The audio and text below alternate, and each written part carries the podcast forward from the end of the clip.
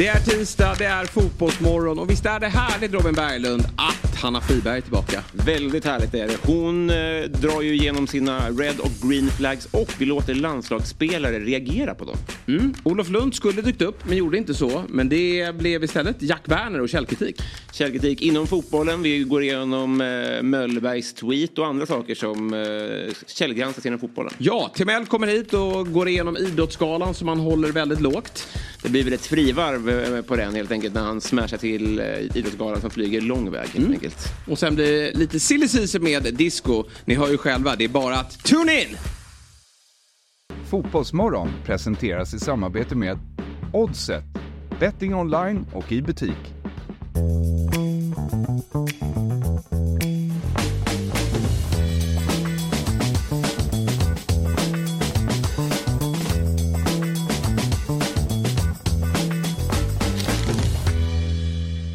Vi är igång med fotbollsmorgon 23 januari. Dawid Fjäll, Robin Berglund, Jesper Hofmann och Hanna Friberg. Ja. Hur är läget? Det är bra, det var bra. Kul att ha det här. Ja, det är kul att vara här igen. Kan du gissa hur många program vi har gjort? Eller vilket nummer är på det här programmet?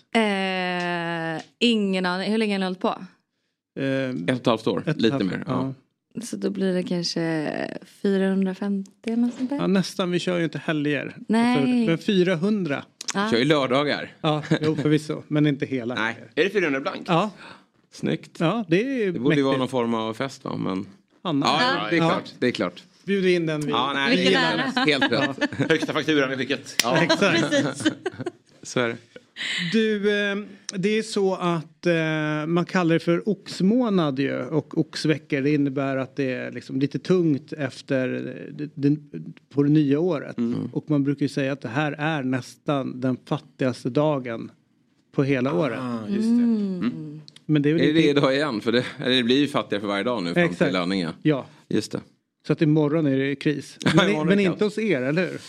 Vi klarar oss. Ja. Jag kör att jag får lön den 20:e. Så att jag har ju liksom precis...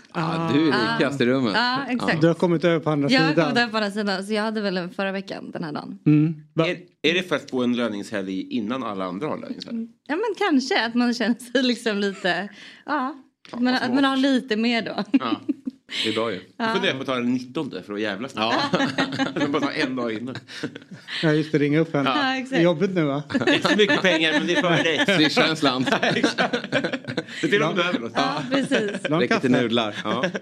Men du, det är ju ganska spännande. Jag har inte riktigt kunnat släppa det här, ditt äventyrsbadande. Ja, just det. Har du varit på äventyrsbad någon gång, Hanna? Nej, jag var liten. Jag skulle absolut inte vilja gå dit idag. Varför inte det? Nej, men det känns som att det är så mycket bakterier där. Det var diskussionen igår också. Ja, alltså det... jag kan knappt bada i pool, alltså på hotell. För att jag tycker att det är lite nasty. För jag läste en ganska intressant grej apropå det.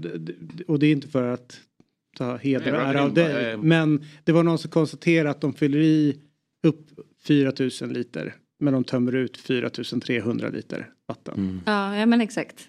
Det säger ju. Ja, det är ju det man får runt om det. Men det var inte på det här stället som du var. Som jag såg den här. Vi gick back på vatten. Ja, det gick back på vatten. Vi drack om tömde ut 8 liter. Ja. Men vad är det du gör på äventyrsbadet? Lever det goda livet. Alltså folk drar såna här bakterieargument till mig.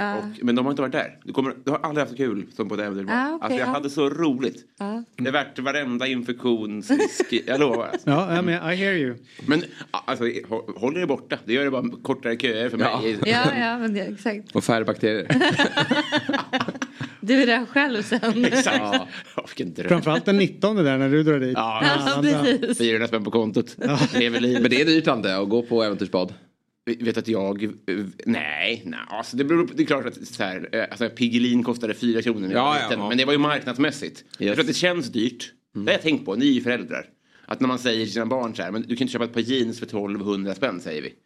Det måste ju vara motsvarande vad jeans kostade när man själv var liten. Det är bara det att den summan känns så sjuk. Så jag tror jag att det är med det här också. Att det är nog en hög summa jämfört med när man var där sist. Men du slapp betala. Det är korrekt. Ja, du gjorde det. Samarbete. I samarbete med Äventyrsbanan. Just det, ja. Det är därför jag sitter och är lobbyist här. Ja, exakt. Hela verksamheten.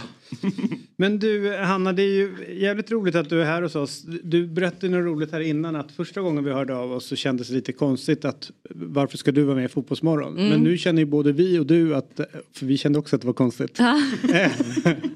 Men nu känner ju både vi och du att det här är ju helt naturligt. Ja. Nej, men så det... hur känns det nu när du sitter i studion igen? Nej, men nu, jag känner mig trygg, det är liksom safe space, jag känner, ja. Mm. Här kan man diskutera massa roliga grejer. Och nu har du ju, sen du var i studion sist, har du varit på fotbollsmatch. Även om det inte gick så bra. Ja, det har jag ju. Ja. Mm. Och då blev det ett jävla liv efteråt. Det blev det. Så du var tvungen att dra till New York. Men vi är glada att du är tillbaka hemma i Sverige igen. Nu har jag vågat mig tillbaka. Och du är ju den som kan hjälpa oss i djungeln utav bland annat klädsel och så. Det var ju idrottsskalan igår. Såg du den? Nej. Du har... Bara klipp. Nej, men jag tycker att den är... Ja. Inte vad den har varit. Nej, precis. Och vi ska ju ha Anders Timell att recensera hela galan sen vid 8:45 på sitt sätt. Mm. Men vi ska ju nu gå igenom det lite mer glamouren runt galan. Och det gör man ju bäst med Hanna Friberg såklart. Och jag tänkte, ska vi kolla lite kläder? Mm. Och vad folk hade på sig. Och börja med en fan, hon har hållit på att simma i 1000 år. Ja. Antagligen gör hon det fortfarande. Therese Alshammar. Vad hon hade på sig. Det är alltså hon till högre bild. Mm. Ja, men det har jag koll på. Ja. Jag gillar hennes klädsel. Vad sticker ut? Fjädrarna, den är cool. Alltså... Ja, jag tyckte hon gjorde det bra. Ja, och hon är faktiskt cool, måste jag ju säga. Ja. Har inte hon något klädmärke eller något sånt där också? Det vet jag inte. Jag tror att hon höll på med... Nej, jag vet fan. Hon höll på med någonting när hon var aktiv på slutet, precis. Mm. Jag vet inte vad mitt omdöme är värt. Men jag kollade på halva galan igår. Och så satt jag med min tjej och kollade. Och så såg jag Therese Alshammar. Och så sa jag till min flickvän, vilken pingla. Ja. Jag noterade henne faktiskt att hon sken. Ja, men det känns kul att hon har liksom en liten utstickande. Inte bara en svart långklänning. Utan att hon ändå kör på lite... Ja, hon känns trendig, tycker jag. Mm. Jag tänker också att det är viktigt. Om det inte hade varit så att den här revan gick upp i klänningen så hade det varit jävligt svårt att gå i den. Ja, gud ja. Det hade jag aldrig gått. Nej. Det där måste man nästan ha. För att kunna... ja. Slick kallas det. Okay. Du måste ju kunna gå också till det. Slita upp dem. Robinson gjorde det. Ja, jag menar det. Just. Ja. Hon klippte av hela klänningen. Nu ska vi gå vidare på nästa. Norén. Ja, vem fan skulle det kunna vara? Ja, våran kille. Ja, precis. Det där är ju fint. Mm. Eller? Jag gillar inte scarf på killar. Aha. Nej. Varför är det no-go? Men jag tycker... nej, det känns så himla skitnödigt på något sätt. Mm. Det var mycket snyggare om han inte hade haft scarfen. Okej. Okay. Den där blåa färgen då, vad tycker vi om den? Jag såg att Håland dök upp på någon gala i den också. Jag gillar inte den där blåa. Den gillar jag. Du gör det? Ja. Men just det är så skriker det. Nej, den är ganska alltså så, men just scarfen är nej. Gäller det alla scarfs? Ja, även såna här fotbollsscarfar faktiskt. Alltså så folk går runt med. Men jag tänkte lite mindre, kanske en liten glansigt material. Nej, det är nästan ännu värre. Då hellre en sån. Och vi bränner. Det ska du inte säga när du är på en läktare. Åh, vilken snygg scarf du har. Om en halvtid. Nej, men den här nätbrynjan gillar jag att han går vidare. Ja, den är lite cool faktiskt. Ja. Det har varit inne med lite 90-tal nu ett tag. Så det är väl något sånt.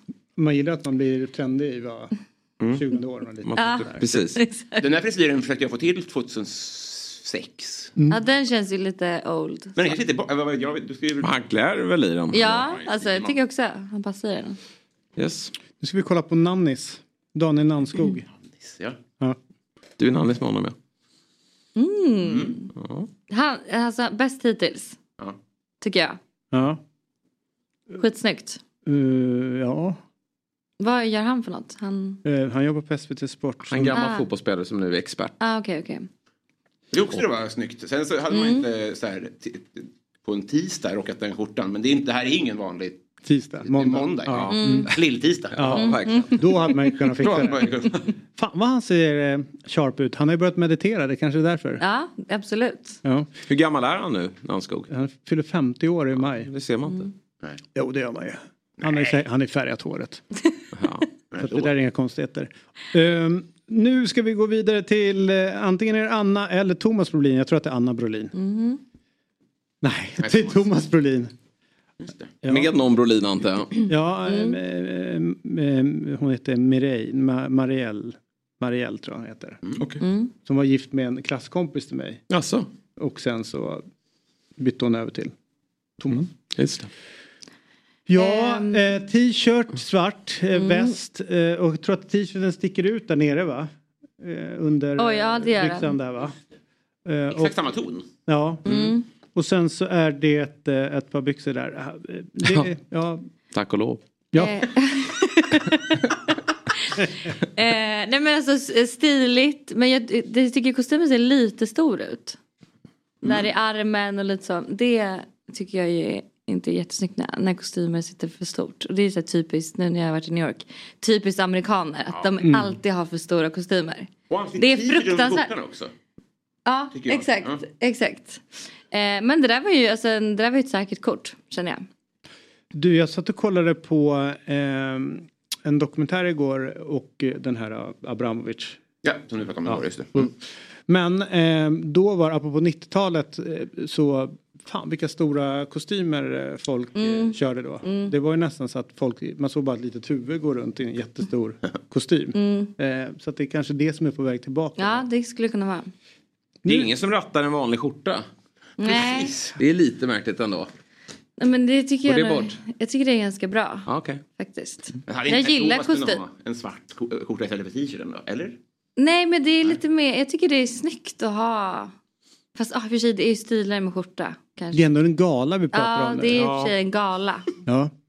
Det är liksom ingen hemma hos fest. Nej. Nej. Tycker man får steppa upp lite som en av Sveriges största fotbollsspelare genom tiderna. Men det är tydligt att jag tycker ändå det här som sitt vardagsrum. Det här är hans 204:e gala. Ja, han har tröttnat på skjortan lite nu. Så. Ja. Jag tror att det är pengar emellan nästan. Ja. Så. Kan du komma? Nej, okej här. Mm. Du får på dig exakt vad du vill. Bara ha byxor på dig. Precis. Ja. Det är en förutsättning. Nu ska vi kolla på, jag tror inte att det är Viktor Fischer utan det är Nilla Fischer vi ska kolla. Mm. Just det. Mm. Här är hon. Det är hon till vänster bild. Mm. Men alltså klassiskt. Snyggt. Ja, hon också på sig kostym. Och en suit. Mm. Mm. Men det här ger du bra betyg för, eller? Ja, alltså. Ja, det är absolut. Vissa gillar ju att ha bra kostym än klänning på sig. Men jag tycker när det är gala. Alltså jag hade ju verkligen velat klä upp mig jättemycket. Mm. Jag hörde inte, jag zoomade ut. Alltså jag hade velat klä upp mig jättemycket. Ja, jag fattar. Så att jag tycker att det är lite tråkigt när man väljer kostym. Men, ja. Är inte det här lite feglir? Jo, men det är ju en väldigt enkel, klassisk look. Mm. Men, jag tror ju att det här är hennes fru. Mm.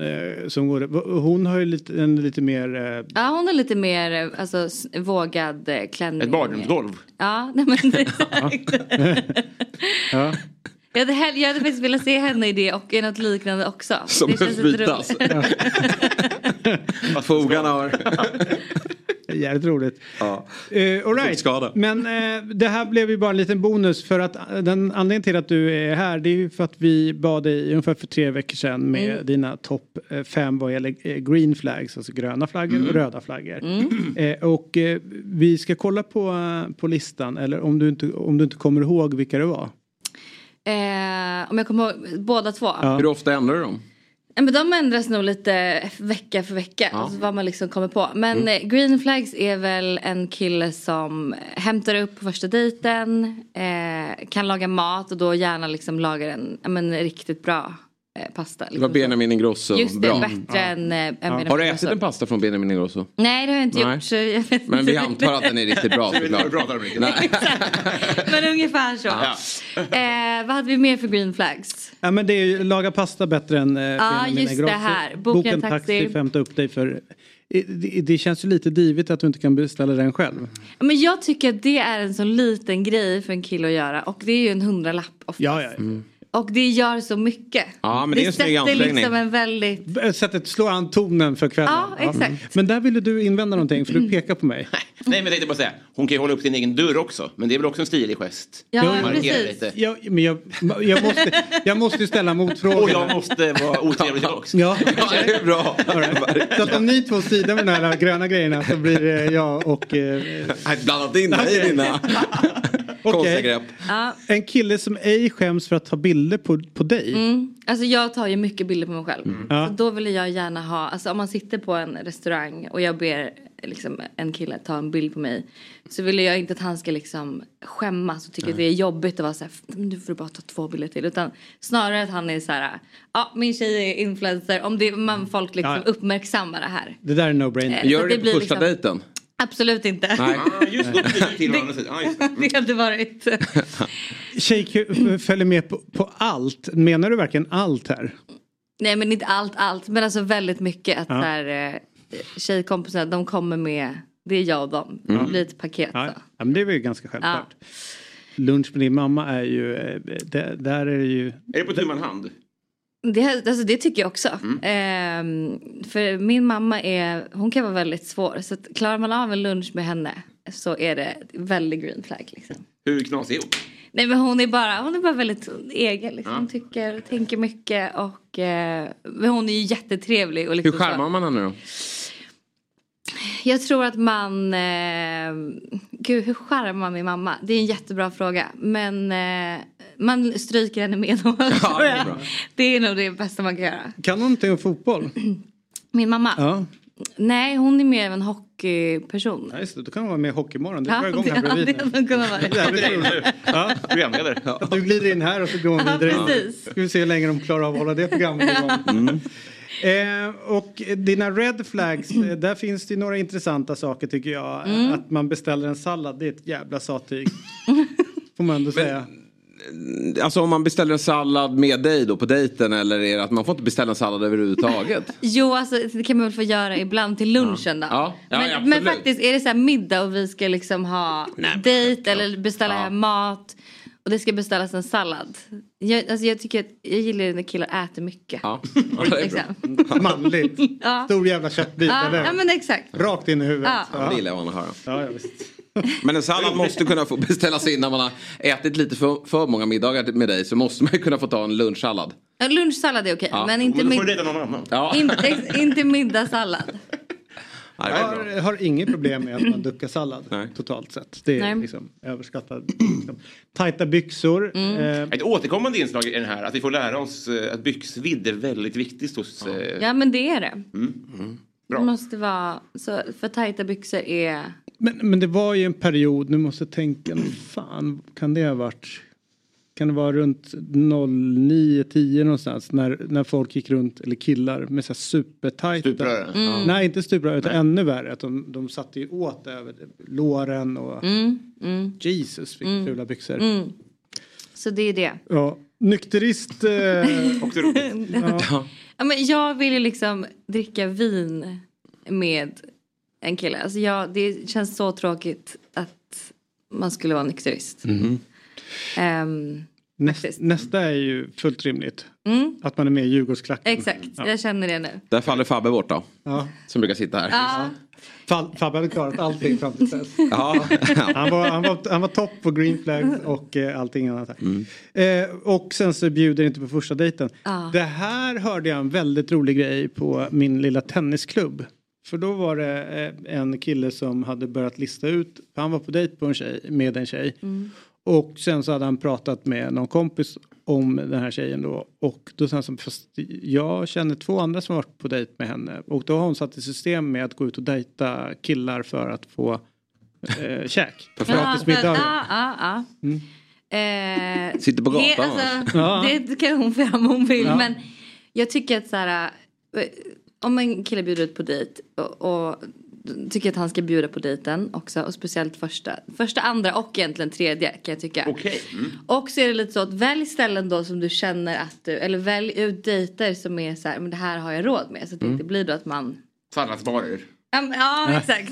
Men alltså typ, att det kan vara, man får vara kreativ i sitt liksom dejtande. Mm. Ja, det är bra. Mm. Innan vi ger oss in på allt annat så tänkte vi kolla liksom bara lite så här smak, tycke och smak på lite fotbollsspelare som du kanske hade velat dejta. Mm-hmm. Och nu är det så här, nu kan det vara så att några av dem har en respektive, men det struntar vi i det här läget. Mm. Vi låtsas som att de inte har det. Du har inte hindrat fotbollsspelare förr, ska jag säga. Nej. Nej, verkligen inte.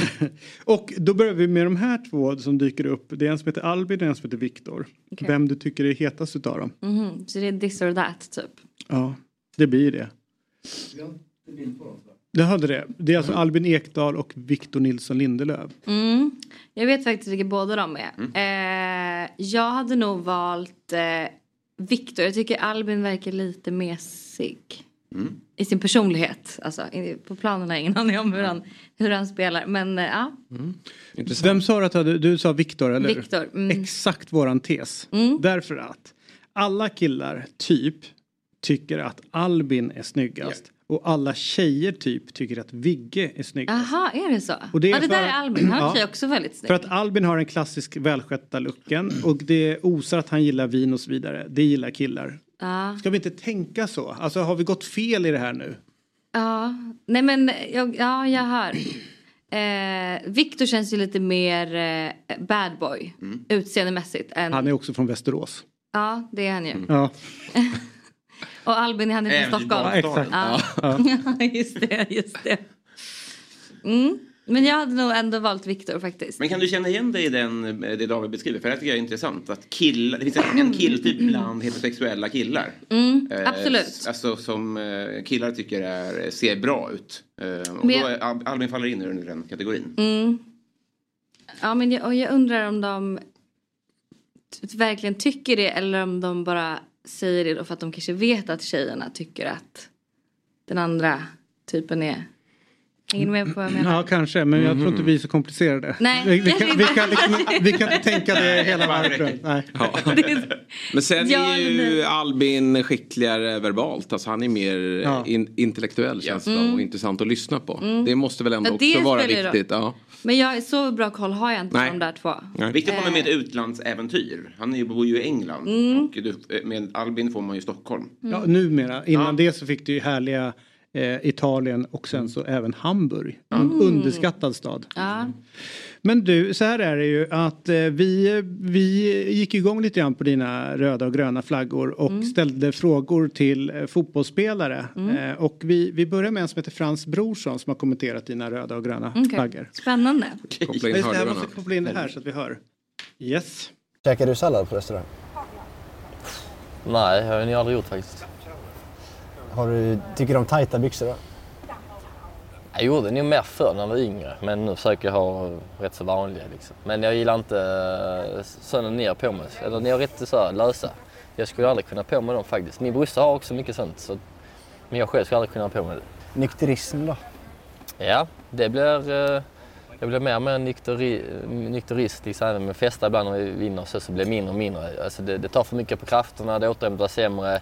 Flera dagar, magen blir jättedålig och så här. Så att nej, fler blir det, vilket fler skulle bli. Så att nej, det gillar jag. Men jag är inte nykterist helt, men den köper jag. Den tycker jag inte är någon red flag. Om några år tror inte det är någon red flag.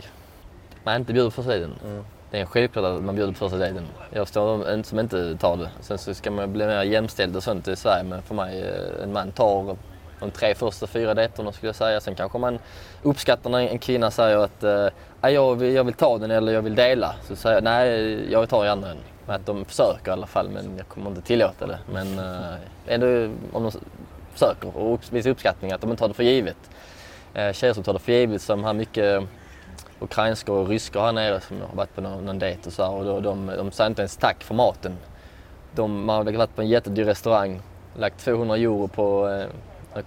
middag, eller en väldigt bra middag, och sen så får man inte ens ett tack för kvällen, tack för middagen, ingenting. Man bara och det gillar man inte. Vad går de då? Vad säger du? Vad går de då när de inte ens säger tack? Nej, de säger ingenting. Vi bara kör hem och så dumpar jag henne där hon bor och sen så säger jag alltså inget tack alls. Man brukar säga tack för middagen eller tack för kvällen. I vissa har sagt ingenting alls och då blir man... Nej, då blir man det är red flag för männen. Mm. Frans Brorsson ändå. Han hade ju lite koll på och håller med dig mycket här. Jag tycker han hade jättebra koll. Mm. Och det är klart man tackar för maten. Det är som ett barn. Tack för maten. Exakt. Och så då, vad gör efteråt? Fan, jag kör hem då. Vi tar vidare till Erik Alstrand heter han. Det är alltså inte Fabian som brukar sitta här, brorsa eller liknande. Och vi tror inte att de är släkt. Okay. Men han är från Halmstad tror jag. Eller någonstans söderifrån. Erik Alstrand. Okay. Beställa en sallad på restaurang. Ja. Är det något du gör? Nej, jag försöker hålla mig till köttbiten alltså. Så ja, lite red flag är det väl. Ja. Bär du tajta? Nej, jag har så svårt för tajta plagg generellt. Jag gillar hellre när det är lite för baggy och så. Mm. Faktiskt. Och nykterist kanske man är som fotbollsspelare, men vinner man SM-guld så kanske man firar. Ja, alltså nykterist, att vara red flag. Alltså det är inte så att jag dömer någon om de är nykterist liksom, men det är klart att det är kul om folk kan släppa loss lite ibland. Mm. Står Djurgårdsklacken då? Alltså, det skulle jag väl inte säga är en red flag. Jag vet inte varför just hon väljer Djurgårdsklacken också av alla. Hon var ju inblandad i en incident själv när hon la upp en story. Jo, det här känner jag igen. Väldigt mycket skit efter det. Ja, okej. Okay. Och det är därför hon har valt det då? Ja, den kan jag väl inte riktigt hålla med. Hade du kunnat stå Djurgårdsklacken? Jävla svår fråga, men... Alltså jag ser väl inte just nu någon anledning till att jag skulle vilja göra det eller skulle kunna göra det, men... Bjuder du på första dejten då? Ja, det var det jag tänkte påstå när jag hade lite så här oskönhet eller så, för att jag anser väl att det är väl lite mer killen som ska bjuda på första dejten faktiskt. Mm. Det här är ju en kille som kanske är helt i din smak. Han var ju, förutom Djurgårdsgrejen, så var det ju han köpte in allt det du sa. Ja, men faktiskt. Ja, absolut. Kanske lite ung. Ja, han ser lite ung ut. Men han är kanske på väg upp till Stockholm. Ja, han spelar ju i Halmstad, så att han är ju... Det är både Hammarby och AIK är ju intresserade av honom. Djurgården är inte det, eller? Nej, jag tror inte det. Så där hade han ju chansen att flirta med sina kanske två kommande lag då och säga det. Nej, men där kan man absolut inte stå. Ja. Men annars sköter han sig alldeles utmärkt. Ja. Det är intressant det här med nykterism, för jag förstår ju att, för jag skulle också ha svårt tror jag att dejta en nykterist, eller jag tror det i alla fall, men elitidrottare de blir ju mer och mer det. Undrar om det ligger dem i fatet när de ska dejta att de inte är så kul på fest.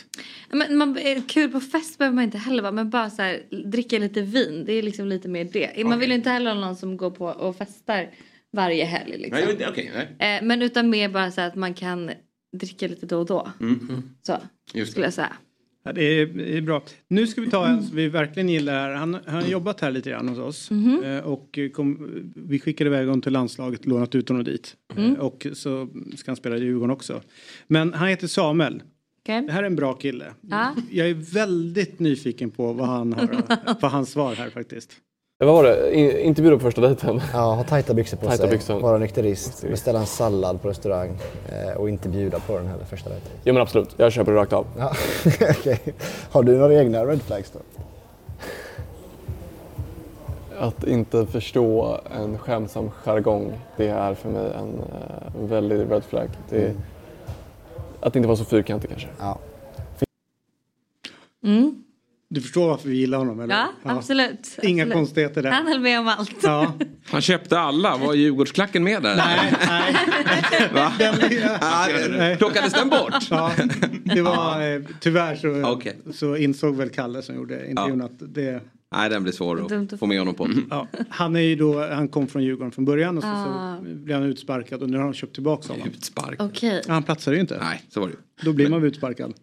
Men känslan är ju då att det är ganska många som är överens om dina red flags. Mm. Gör det att de är lite för trubbiga kanske? Om vi ska hitta rätt person hypotetiskt. Ja, jag behöver nog spetsa till listan lite. För att, det känns ju inte som du har fått ner urvalet lite grann. Jag vill ju smala till, men jag får fila på någon ännu smalare. Mm. Nu har vi ju vår favorit, får vi ändå säga. Ytterligare. Ja, Ta Ali. Ja. Det här är en riktigt rolig kille. Mm. Och... han hävdar ju till att börja med att han lagar bättre pasta än Grøsso. Just det, sen ska det då sägas att han... Jag kanske har missuppfattat vad pastan var. Han sysslar nog på typ currypasta, alltså sås. Ja. Jaha. Tror ja, vi tror det. Ah, okay. Men det var väldigt, men han är helt övertygad om att den han lagar är typ den godaste. Den är säkert svingod, men jag tror att de har olika pastor. Men det är ju liksom ingen italiensk typ carbonara vi pratar om. Nej. Men vi lyssnar på honom. Mm. Vad tycker du om att inte beställa, eller att beställa en sallad på restaurang? Är det något du gör? Nej, inte jag. Men en polare som jag känner, Jabir, han beställer sallad på Max. Det var ny faktiskt. Smakar du det? Nej, det smakar inte gott. Jag smakar inte. Tajta byxor, är det någonting du har på dig? Nej, inte tajta. Om de måste vara lite luftiga. Mm. Och står Djurgårdsklacken, är det någonting du kan? Nej, den skippar vi. Men hade du bjudit på första dejten? Jag hade bjudit, självklart. Ja. Varför är det självklart? Nej, alltså för mig, sen vet jag vad andra, men om jag bjuder ut någon så är det självklart att det står första dejten. Mm. Båda gott. Ja, det gör han är ju faktiskt väldigt rolig. Mm, det är han. Men Jabir ja. Ja. Det är ju han som är i Västerås. Det är det. Ja, det måste det vara. Ja. Det är fan just att han sänker honom bara rakt ut där. Ja.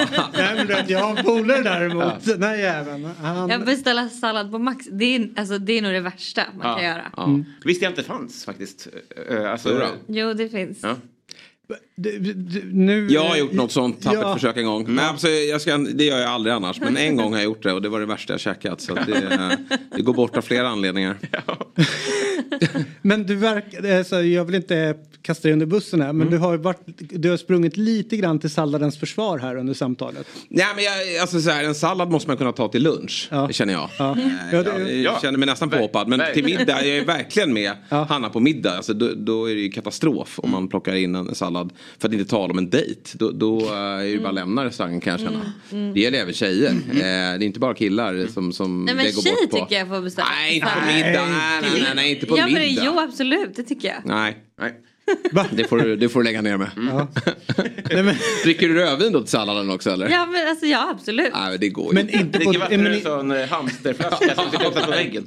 Men att på en dejt så det är väl lite skillnad. Om du bara ut och käkar så kan du så här, då kan någon ta en sallad. Men en dejt kanske inte. Men det beror på kanske då hur många dejter man har varit på den veckan. Mm. Om det nu alltså, lite så i New York så hade jag ju en datingpodd, så då var vi ju på dejt en gång i veckan i alla fall.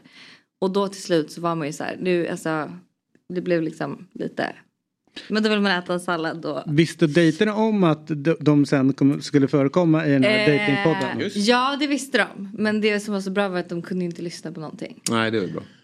Just det. Så det var ju det. Spännande. Men de var nästan lite glada över det där borta.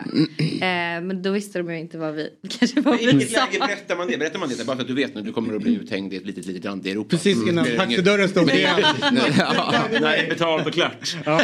Liten grej bara. Nej, men det var väl lite mer så här, vad gör du i New York? Och då var det så här, men jag har en datingpodd. Och då var det så här, kommer du prata om mig? Nej, men vi får väl se hur den här dejten, hur den går.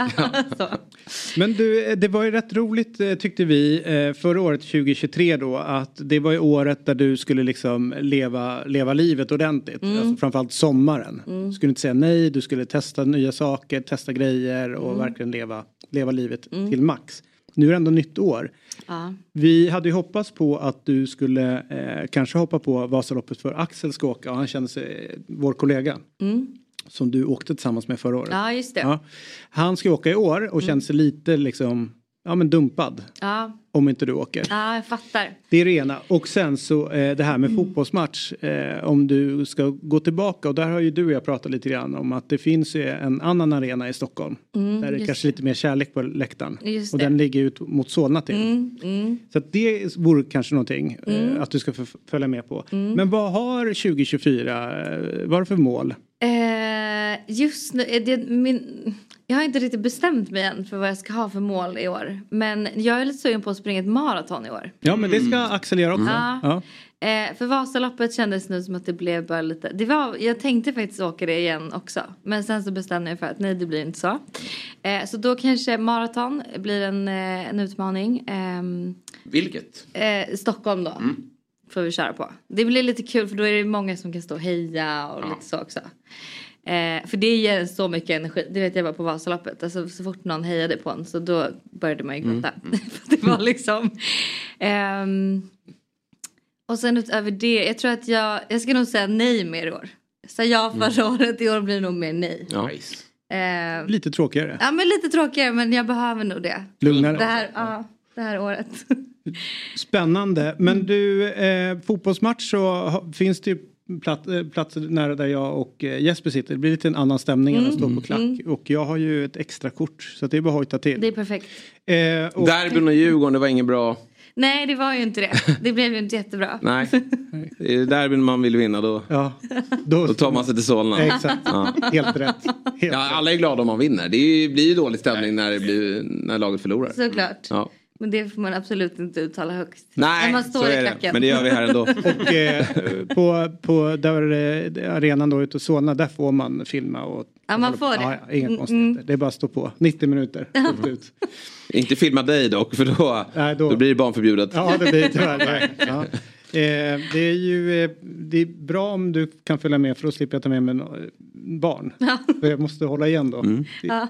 Jag blir alltid glad när jag ser dig gå ner med din son eller dotter. För då vet jag att nu kommer David hålla sig lugn. Ja, perfekt. Någorlunda. Ja, någorlunda. Eller så här. Hans alkoholås. Ja, gå och köra popcorn. Ja, så jag får skrika. Ja, så kan. Härligt att ha det här. Kom gärna tillbaka fler gånger. Det var ju jätteroligt. Med en uppdaterad lista då. Efter, ja, jag smallar till listan. Ja, dejtinghalvår. Ja. Jag vill inte ha max en i landslaget ska hålla med, tycker jag. Det var alla höll med här. Ja, faktiskt. Men också jävligt kul att vi fick det här bekräftat med Albin och Viktor. Det var bra. Vår tes håller. Den håller. Det är inte ofta den gör det, men nu gör den. Tusen tack för den här morgonen, Hanna. Tack, Hanna. Ha en fantastisk dag. Detsamma. Ses på morgonen. Ja. Annars om du inte orkar springa ett jobbigt maraton så är det ju... Berlin är lite lättare. Men vad jag förstår, New York maraton ska vara en jäkla upplevelse. Det är ju det. Det är bara att det kostar ju... Jag tror det kostar 18 000 för en startplats. Och inga springa. Pengar för det löser ju en sponsor. Någon kanske kan sponsra det. Absolut. Då. Ja, men det får... Det är ett öppet meddelande. Ja. Det är red flag om de inte bjuder första året. Alltså, verkligen. Hitta någon dejt som gör det. Ja, härligt. Tack, Hanna. Hej. Grymt. God morgon. Fotbollsmorgon. Woo! Ny säsong av Robinson på TV4 Play. Hetta, storm, hunger. Det har hela tiden varit en kamp.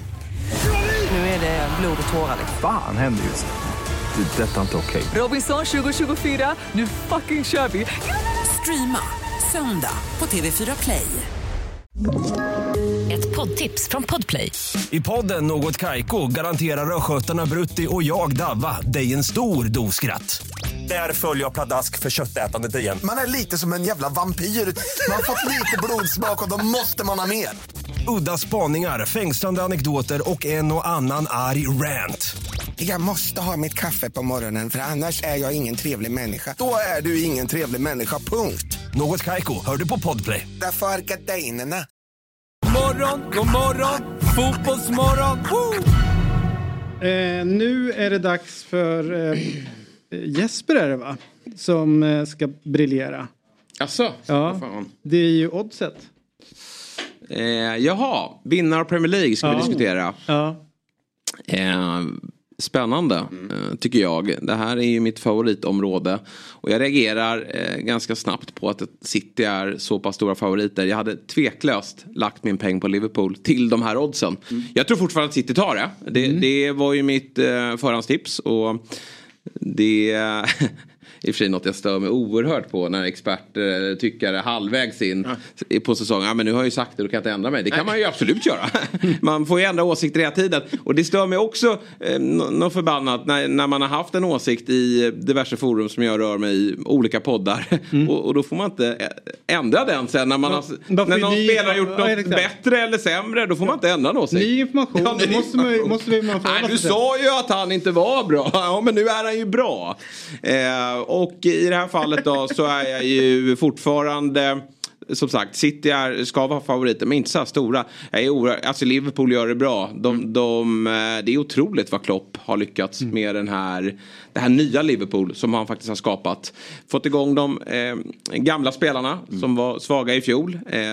Vi levererar på ett helt annat sätt och sen flera nyförvärv och unga spelare också som Liverpool släpper fram. Det är häftigt att de har så många egna gubbar som kliver in. Kasta in en grej där. Det var ju jävligt kul och det du säger att han lyckas med det nya, för att vi hade en diskussion i Eurotalk när jag sa att det blir spännande att se att vad han gör nu när han ska bygga upp nytt igen. Typ Sir Alex var ju storhet att han byggt upp flera lag. Men då fick jag lite mothugg och sa att han ska lämna, han är slut och arbet sådana saker. Jag tycker någonstans att han blir ännu större som tränare med det han gör nu. Ja, att han lyckas vända på skutan och göra. Och så snabbt. Alltså jag sa ju förra våren när det gick så dåligt det att men Klopp måste få chansen nu att bygga om. Lyckas han dock inte med ombyggnaden, då kanske att Liverpool måste söka sig efter något nytt. Då kanske Klopp behöver en ny miljö och Liverpool en ny röst. Men han har ju fått träff omedelbart. Oavsett, jag har väldigt svårt att se hur den här säsongen ska sluta som ett misslyckande. För även om Liverpool kommer 2-3 så tycker jag att de är verkligen på rätt väg. Men till den här slanten hos Oddset så är det givet att lägga pengar på Liverpool. Nu möts ju Arsenal Liverpool snart, men just nu så ser Liverpool bättre ut, så att de har goda möjligheter att få pengar därifrån. Dock oroväckande då med Salah som ju han lämnade ju planen här i afrikanska mästerskapen och först lät det som att det var en ganska lugn skada, men nu pratas det om kanske upp till en månad då, och det är ju lite läskigt för dem. Det innebär att han kommer kanske missa 2 veckor ytterligare än vad han har gjort i grunden. Exakt. Liksom så, men det är lite viktiga fighter där. Och det kan vara en ligacupfinal också mot Chelsea. Då återstår vi att se. Ja, eller Middlesbrough. Får vi se ikväll. Exakt. Också dels då att stöpa om laget är såklart imponerande. Men jag tycker också det är coolt att se hur han kan få liv i Van Dijk igen. Och Trent och sånt där. Det tycker jag... Det man talar ofta om det när man inte klarar av det, att någon är slut, men de var ju inte slut. Nej, det är jävligt häftigt tycker jag. Ja, Henderson-effekten. Du, kanske. En snabb fråga bara om Manchester City som jag gärna önskar svar på.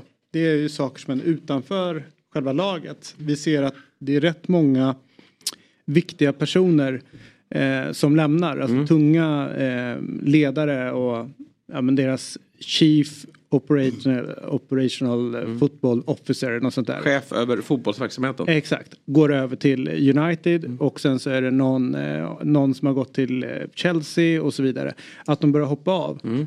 Gör de det för att de vet något som kommer skall? Alltså det är det jag börjar fundera. Varför hoppar man från det här till någonting annat? Är det de här straffet som är på gång? Eller känner de, kan det vara något sånt? Det är inte omöjligt. Det sägs ju att vi kommer få ett besked här ganska snart i ryktet om att det finns ett datum där de ska meddela då hur mycket de har på bordet gällande de här fuskanklagelserna.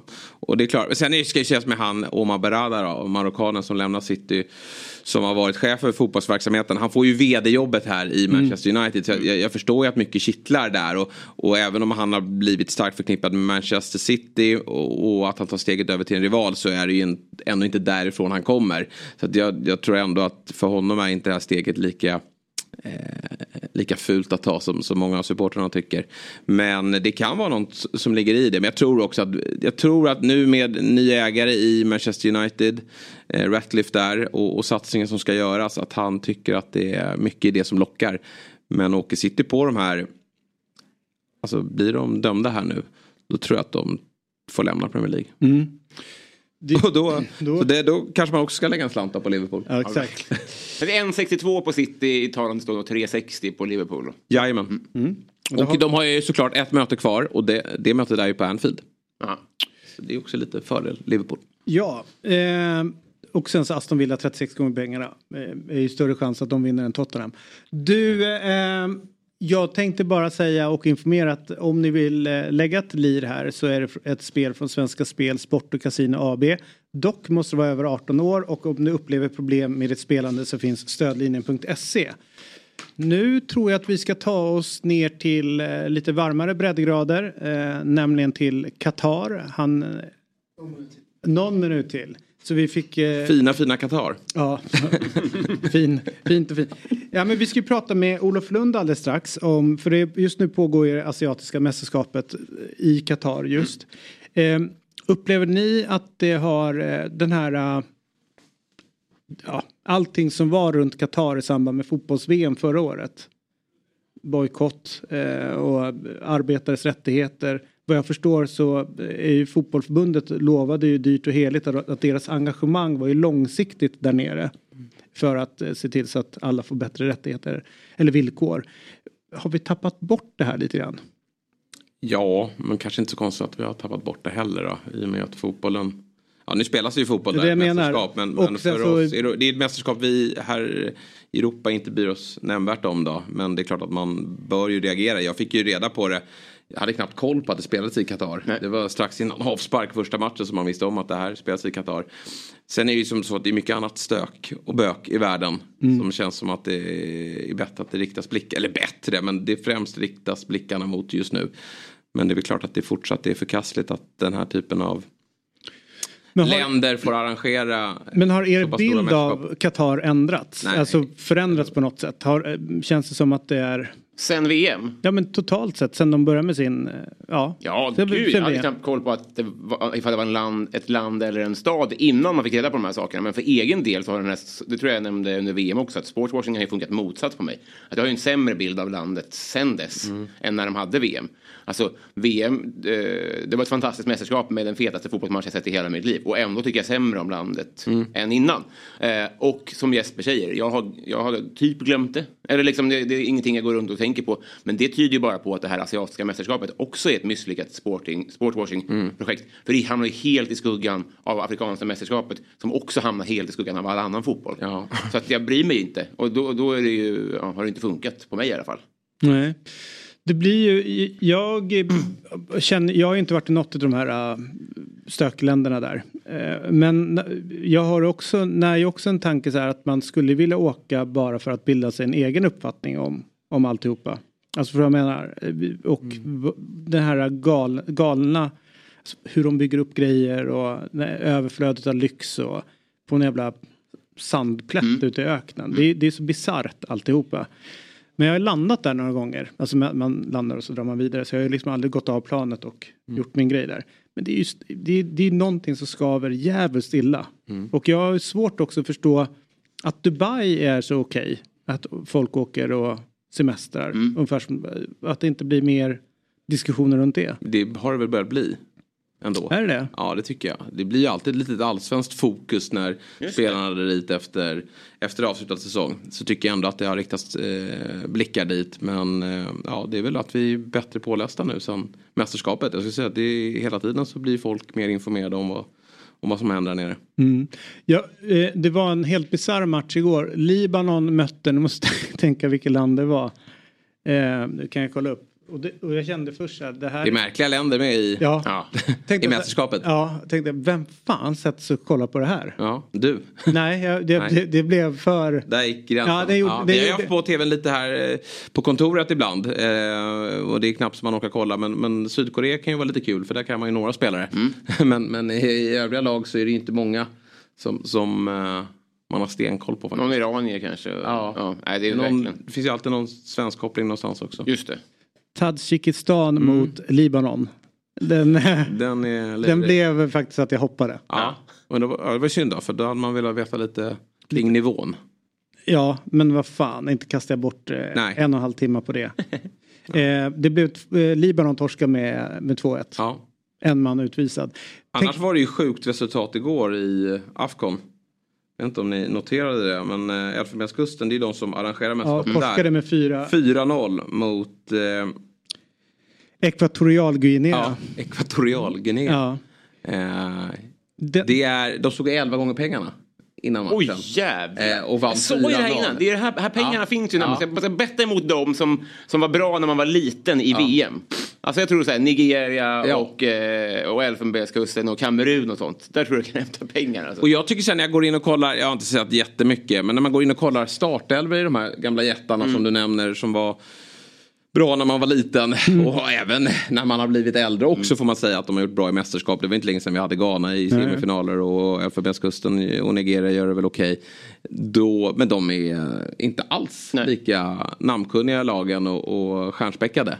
Så det är ju någonting, jag vet inte om den afrikanska fotbollen upplever samma kris som vi har här uppe i Sverige. Mm. Att det är sämre upplagor. Nigeria är ju fruktansvärt. Framförallt så är det väl framtunga fortfarande. Ja, de är ju bra offensiv får man ju. Osimhen är helt okej. Okay. Men jag satt och kollade då på Guinea-Bissau mot Nigeria igår. Och det är häpnadsväckande ändå hur annorlunda fotbollen är. Mm. Och liksom den taktiska, alltså det är inte så mycket system och det uppstår ju luckor. Mm. Folk gör lite som de vill.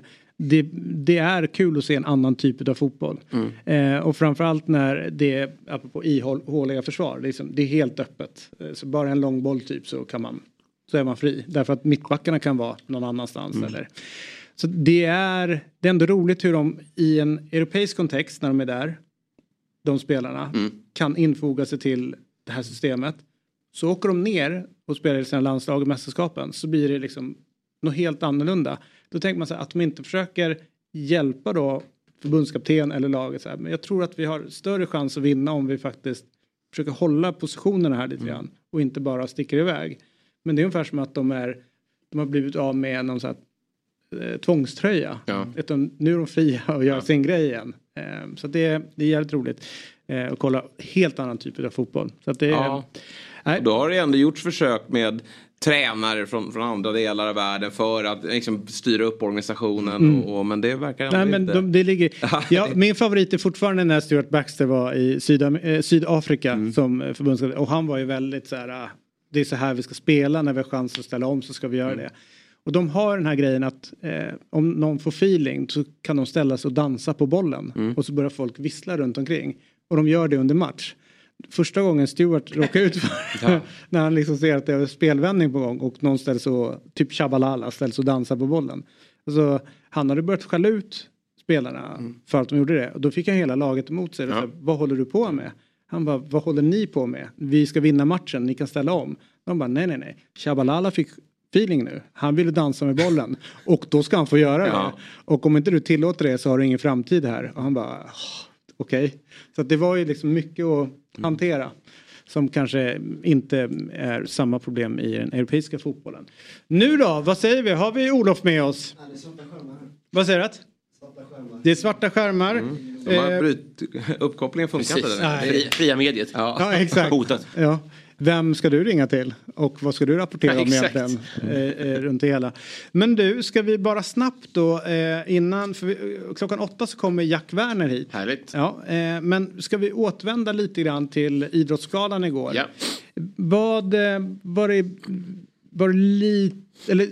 Borde svenska damlandslaget ha blivit årets lag? Trots att de inte vann. Jag tänker konkurrensen, fotbollen, mycket större sport. Och de tar ändå en... De kom trea. Vilka blev årets lag? Det blev beachvolleyboll tror jag. Mm. Just det, och de verkar ju vara överjävliga. Beachvolleyboll-anslaget. Då är det inte ganska tuff konkurrens. Det är volleyboll. Beachvolleyboll är kanske inte lika stort då. För volleyboll är ju gigantiskt. Och där har vi ju världens bästa... Isabella Haak. Hon är ju bäst i världen. Vilket också är coolt. Att vi har blivit bra på en sån sport. Och varför blir inte hon årets kvinnliga idrottare då? Hon är inte ens nominerad. Nej, hon är helt bortglömd. Det är också förskräckligt. Ja. Och nu är det väl kanske att svära lite grann i kyrkan här. Men överskattar vi inte typ längd och skidskyttes liksom... I konkurrensen. Men vi är ju helt galna i det här. Hon sa ju det själv till exempel. Vet hon, Ebba Andersson som vann. Hon heter Ebba Andersson. Ja. Jajamän. Hon var också förvånad. Hon satt där i sin hoodie. Hon trodde inte hon skulle vinna. Men hon tryckte på det. Att det är så stort skidskytte och skidåkning i Sverige. Vintersport. Att det där priset är möjligt för dem att ta. Men jag tänker, för jag tror att hon vann väl Jerringpriset. Och det röstar sig fram. Så det är kanske liksom så. Men de har ju en kommitté, vad jag förstår. En nomineringskommitté. Eller att de inte har större koll på till exempel Isabella Haak. Eller Ja, vad det nu kan vara. Mm. Det är väl där som det skaver så fall. Sen ska jag säga, jag har inte koll på hur det har gått för Isabella Haak i ligan. Liksom. Jag vet inte om hon har gjort ett sämre år än tidigare. Hon kanske har varit nominerad tidigare. Men jag spela någon roll, nej, man. Hon är fortfarande bästa värld. Är man världsättare i en stor sport så borde man i alla fall vara nominerad. Nej, det tycker jag låter som en bra poäng. Och som du säger, när det är folket som röstar, då är det ju någonting annat. Då är det ju, vem har gett mig mest pirr i tv-soffan? Mm. Det spelar ju mer in än utbud och efterfrågan kanske. Mm. Och sen så var det ju då Svennis och den hyllningen då som ändå blev. Jag hade nästan förväntat mig någonting större, någonting mer. Det här är ju ändå den bästa fotbollstränaren som vi har fått ut. Jag har två tankar om det här. Och jag tycker att det var fan vad jag grina. Det var otroligt fint med, de hade gjort en hälsning från alla hans lag han har tränat och sånt där. Det ena är att han går upp i egenskap av prisutdelare. Ja. Så att han går och delar ut ett pris till förbundskaptenen för skidskyttelandslaget. Han får stå i bakgrunden och sen så blir det den här säkert värdiga vinnarens tal som blir det sista som händer. Mm. Så att Svennis blir en form av bifigur. Det var bara konstigt upplagt, tycker jag. Och sen är det också någonting konstigt, för jag tror att det är John Terry, va? Mm. Som säger det ska surprise. Ja. It's gonna be fun to see you really deserve this surprise. Då tänker man så här, vad fan har de förberett nu? Mm. Och så händer ingenting. Nej. Så det har blivit någon form av missförstånd i kommunikationen. Eller där. Så kanske han förutsatte att det kommer bli någonting stort här till dig med tanke på din extrema gärning. Hade man inte kunnat flyga dit någon? Wayne Rooney utan jobb nu. Kunde inte han vara på plats och få kalla upp Svennis? Någon och kanske så här hedersgrej. Det hade ju varit stort för Svennis om en gammal spelare i de här otroliga lagen och länderna han har varit i skulle få ge över någonting. Men det missar de också. Nu har de haft ganska kort tid på att förbereda sig då. Kan jag tänka mig med tanke på att det var ganska nyligen som Svennis gick ut och berättade om sin sjukdom då. Men något lite mer hade de kunnat åstadkomma. Även om Svennis själv då var tacksam och rörd. Så att han var ju ändå nöjd. Det var det viktiga. Ändå härligt någon som inte heller drar på något rätt tal bara för att man ska hålla tal. Nej. Utan att man bara tackar. Ja. Tack. Du vet så. Ja. Det var, eller? Du ville ha mer där. Kritisera så här. Men jag hade inte banget på att han hade fått lägga ut texten. Nej. Han hade jättegärna fått hjälp att skriva någonting, tycker jag. Men någonting. Du förstår vad jag menar. En del känns ju mer så här pliktskyldigt. Jag ska tacka min familj och jag ska tacka det här. Och vet som har ställt upp för mig. Man har hört samma tal flera gånger. Han var ju genuint rörd. Och det enda han fick ur sig är tack. Det var... Det lilla var ju väldigt starkt. Eller det håller jag med om. Vad är det starkaste minnet från Svennis liksom? Gärning. Ja. Det måste väl ändå vara när han hade ett otroligt lag. Det har man också sett den här hyllningen som vevas på sociala medier från han spelar i Lazio. Men när han fick vinna Scudetton där med Lazio, då var jag ändå hyfsat med det året och följde ligan bra. Och det var ju mäktigt. Lazio hade väl inte vunnit på... Nej. Hade de någonsin vunnit? Jag tror att det är första. Ja, det var första. Ja. Och det var ett extremt stjärnspäckat lag. Men att han gjorde det var ju enormt. Och sen såklart ändå att han fick jobbet som förbundskapten i England. Som första utlänning. Det är ju enormt. Det är mina... För jag är... Där märker man att du är lite äldre än mig. För jag minns ju... Mina första minnen från honom är när han kommer till England. Och han börjar ju så pass starkt. Att det är dels 5-1 som de tar upp där. Den är ju otrolig. Enorm. Också verkligen i collaget av hans bedrifter så visar de Ronaldinhos mål. På England. Vad var det med? Jag tyckte det var onödigt. Rubbade in den gamla grejen. Och sen så, väldigt kort senare så är det ju Beckhams frispark i kvalet mot Grekland. Just det. Och de två, av någon anledning så såg jag båda de matcherna, vill jag minnas. Det är konstigt att de visas kanske, men jag... Ja. Nej då, jag kommer verkligen ihåg England-Grekland. I sin helhet. Liksom. Jajamän, på Old Trafford. Det var ju enormt stort. Men nej, synd att han inte... gick hela vägen. Alltså, det var ju några steg kvar. Han rök väl i kvartsfinal i VM där. Men där fanns det ju möjlighet att göra något riktigt stort med det här laget. Och tänk om han hade gjort det. Då hade han ju varit... Nej, men då hade han varit odödlig. Ja, odödlig. Då hade han varit adlad. Ja, nej, då hade de ju... flugit över dem till England nu och... Det är svårt att... Ska de väl göra ändå då? Ja, de ska få leda Liverpool. Ja, eller det kommer någon välgörenhetsmatch. Men sen har ju Klopp varit så snäll och sagt att han kan faktiskt komma under matcher och liksom sitta med på bänken. Mm. Det tycker jag. Alltså en välgörenhetsmatch är en grej, men kan han inte få sitta där på någon bänk hemma? Ja, han har sagt att han kan sitta hemma mot Luton. De möter Luton här i mitten av februari. Ja, det är ju 5-0. Det jag också tänkt på, det är ju så här. Nu tar ju alla för givet att han kommer dö ganska snabbt. Han har ju sagt att du har ett år eller det kan ju också ta längre tid med, om han nu lever på 10 år. Alltså man vet ju inte med en sån här grej. Så kanske hyllas för mycket nu. Och han kanske har några år kvar i livet. Så är det, men som jag sa, det är ju en risk jag är villig att ta. För att det är så himla ofta som man gillar folk för sent såklart. Mm. Nu har vi verkligen chansen att bara visa upp det där under linjemålet 100 gånger. Mm. Helt enkelt. Robert. Han var ju svagt av Simon. Ja, helt galet. Det är ju fruktansvärt dåligt. En av alla överskattade engelska målvakter. Mm. Ja. Jo, men de blir överskattade för att de är engelsmän. Vad sa du? Peter Shilton var bra. Han var kanon. Är det någon av er som har en Samsung-tv hemma? Ja, det tror jag. Jag har väl alla. Alltså, men Samsung är ju verkligen märket som de flesta de har ju liksom någon egen tv-kanal i Samsung. Och de håller på nu med... Alltså, där finns det en del guldkorn. De är ju liksom... verkar köpte rättigheterna till för att de sponsrar antagligen FIFA-turneringar så att man kan sitta och liksom botanisera i gamla VM-turneringar och så vidare. Men de hade ju nu något så här specialprogram efter det x antal år efter Guds hand. Alltså när Maradona måste ha spelat in 2001 då.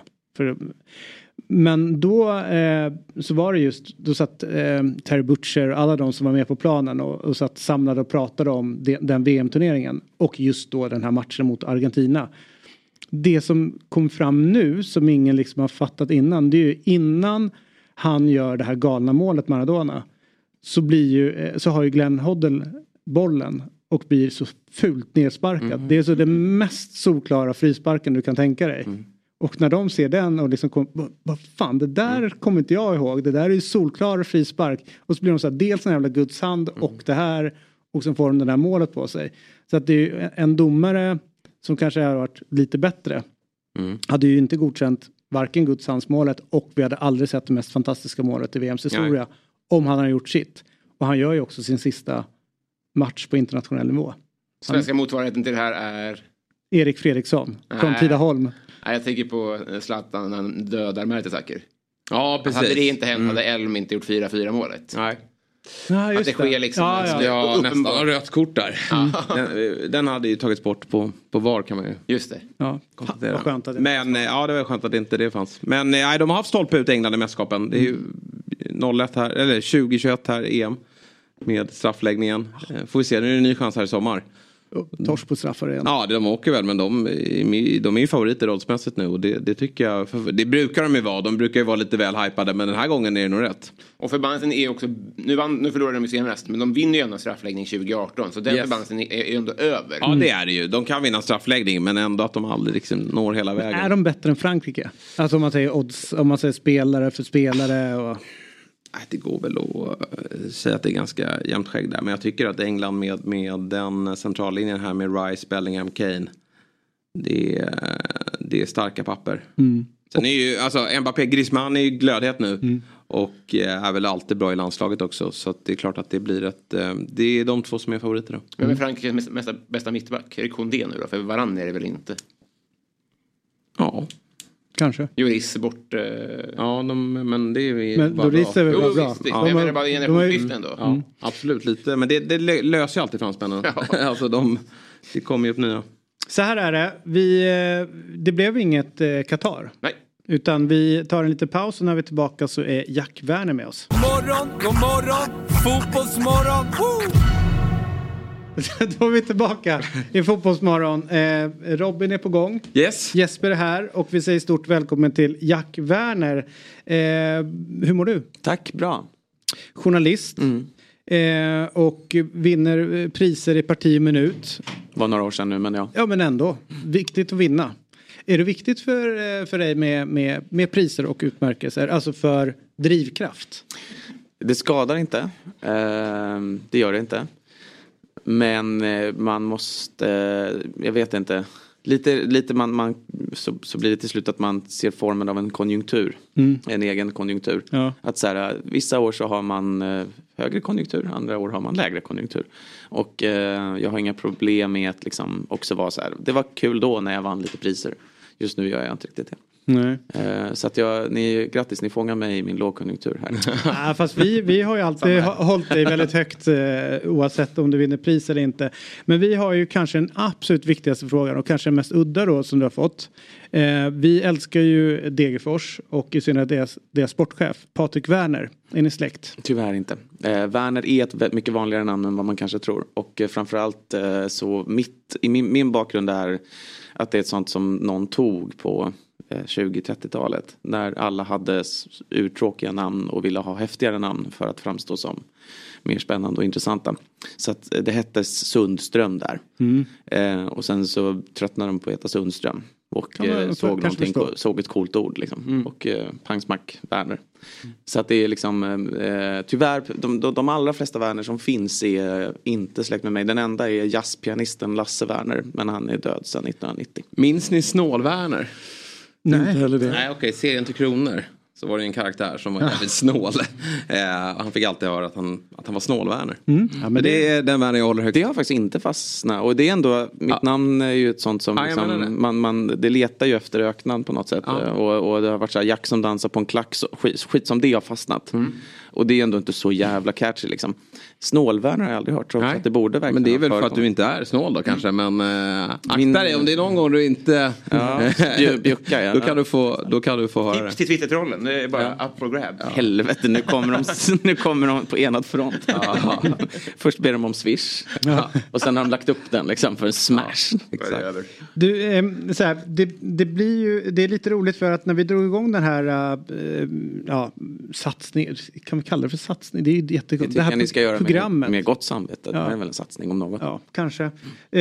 Det var augusti 2022 och då var du inne i vår andra studio och spelade in källkritik, ett program om källkritik helt enkelt. Så det känns så fint att du nu...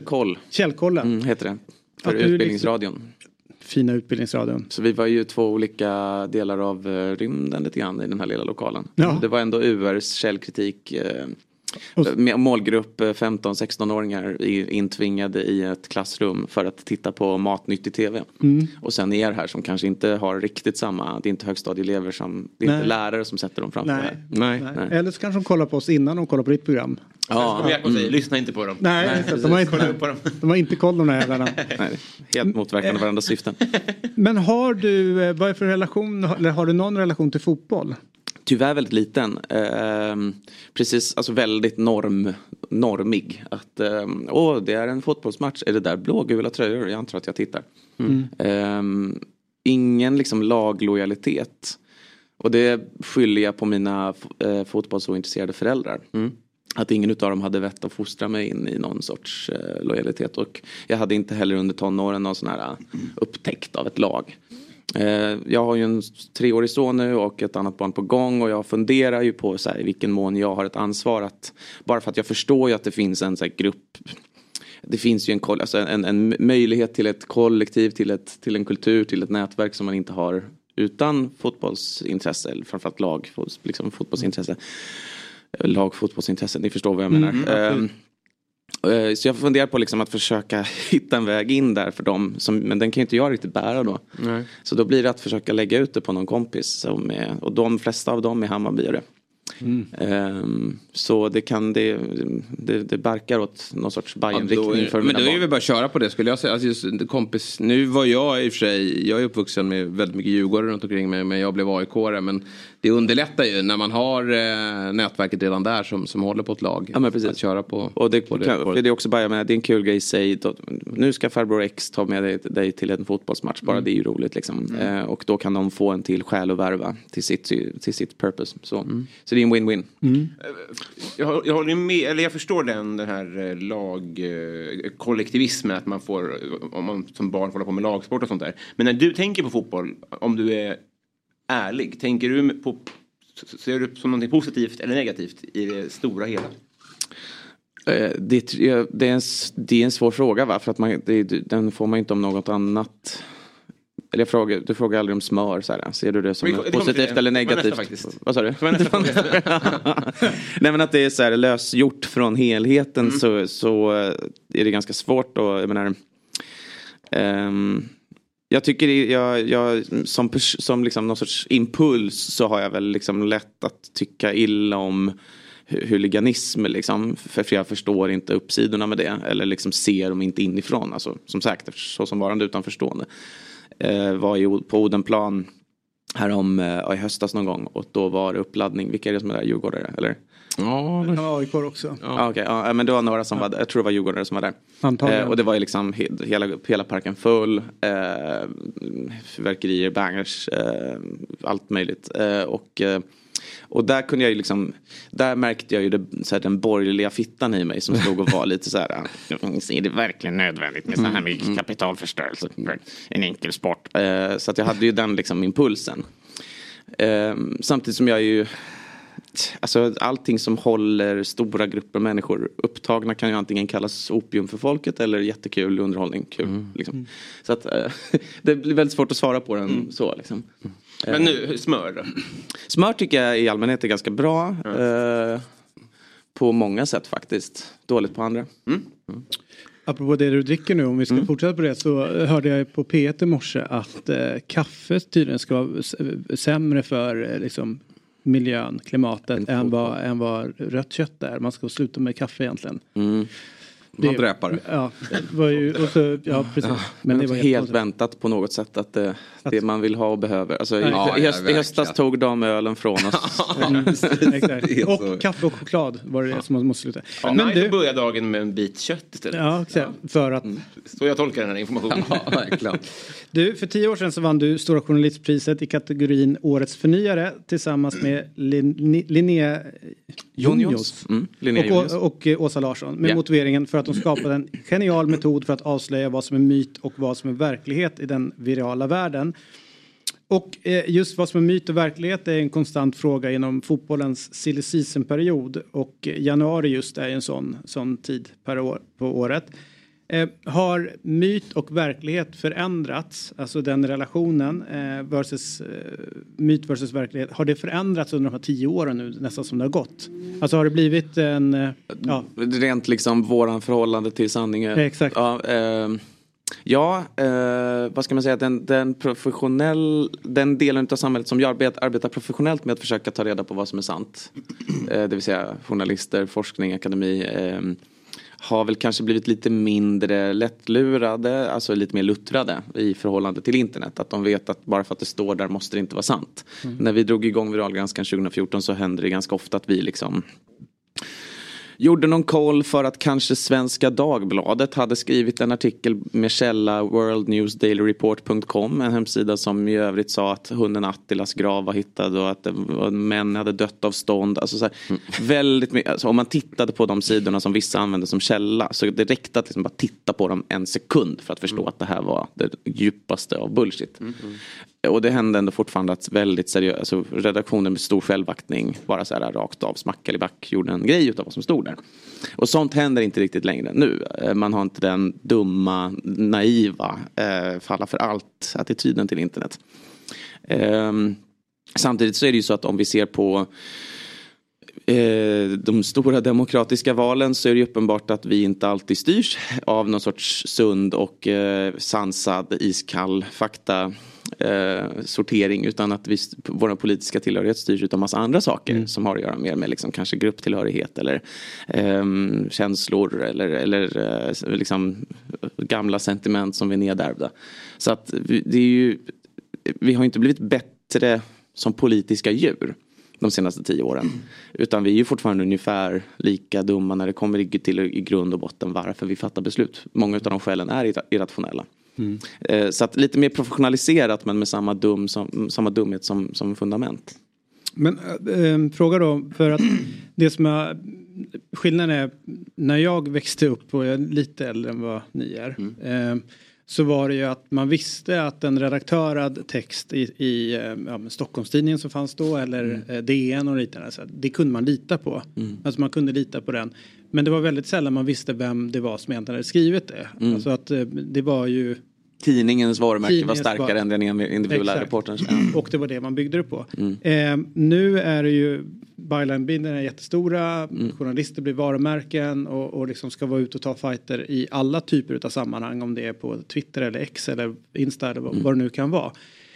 Har journalistiken och journalisterna ett ansvar i att det kanske har blivit lite mer polariserat och ifrågasättande? Absolut, journalistiken är ingen helig kod. Den står inte fri från samhället. Den deltar i samma rörelser och samma grundläggande utveckling som alla andra saker i samhället. Och samtidigt så är det så att den här utvecklingen du beskriver där individuella reportrar är mer framskjutna än vad de var förut. Den är nästan också nödvändig för att om vi tänker på idag, vad kan lättast fejkas? Jo, men det kan exemplifieras till exempel med vad jag såg på YouTube häromdagen som var en sån reklam för att Kristin Kaspersen i SVT hade råkat försäga sig och berätta hur man kunde tjäna väldigt mycket pengar väldigt snabbt bara man gick in på den här hemsidan. Och den liksom fake då annonsen för en jävla kryptoskit var ju utformad som en, jag tror SVT-artikel. Och just det där är ju liksom formspråket av SVT går ju väldigt lätt att låna. Formspråket av en nyhetssida är ju inte svårt att fejka, inte ens språket, tonaliteten. Inget av det är svårt att fejka. Men däremot så är ju liksom den enskilda individens trovärdighet är ju fortfarande det starkaste kortet gentemot just den lättfejkade hemsidan.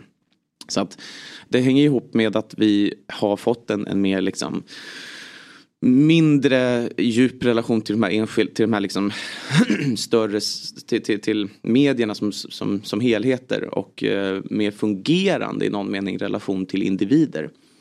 Fungerande på det sättet att jag vet att ja, men du är bra på det här och dålig på det här.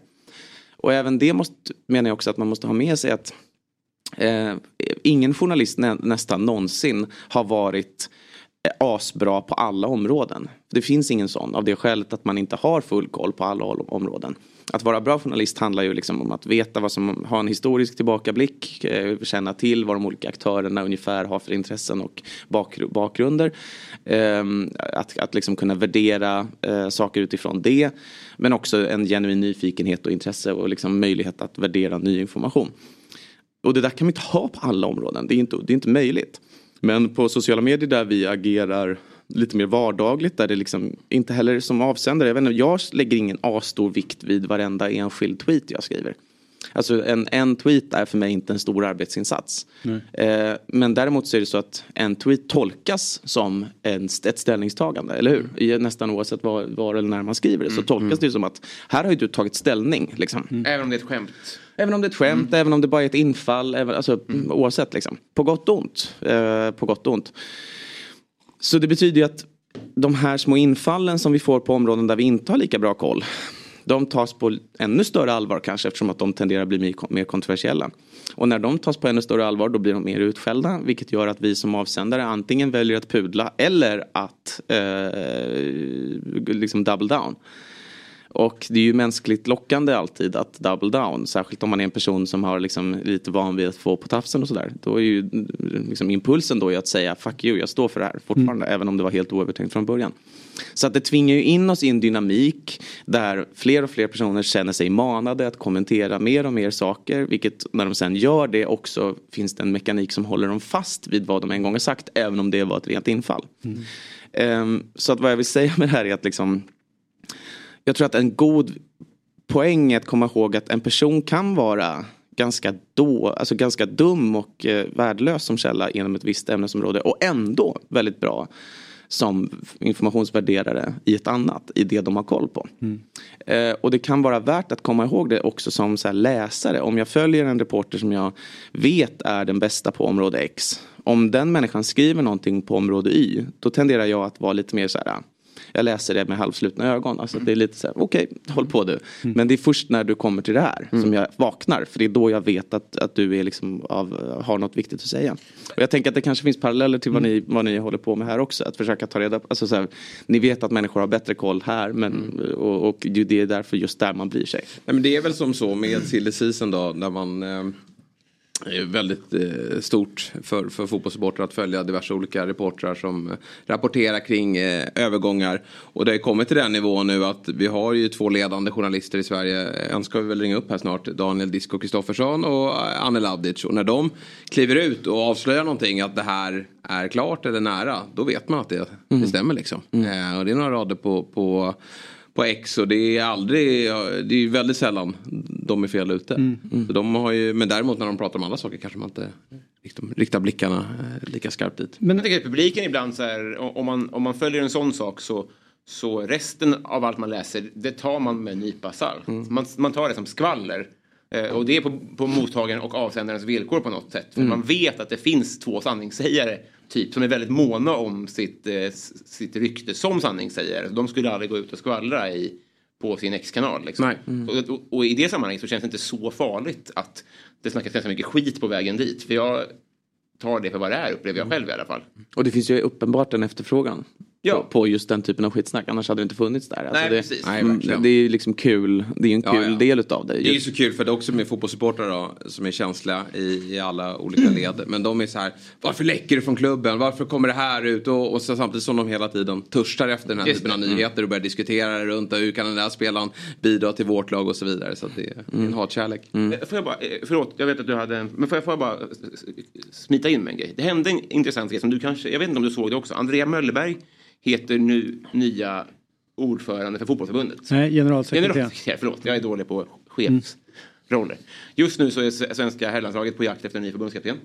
Hon gick ut och la ut ett skämt på sin ex. Ja, vet du, det här är en sån grej som jag... det händer ju ganska ofta att man är så här... vilken jävla uppståndelse är det om det här? Och jag fattar inte varför. Och det var precis en sån grej. Att jag, nej, inte, det är inte nödvändigtvis det. Det kan vara jättestort. Bara att har man inte bakgrundskollen så fattar man inte vad som pågår. Men jag förstod att... Jag fattade ju, baserat på hur folk skrev om det här, att det här är något liksom. Och jag är glad att du nämner det, för jag vill gärna förstå vad det är.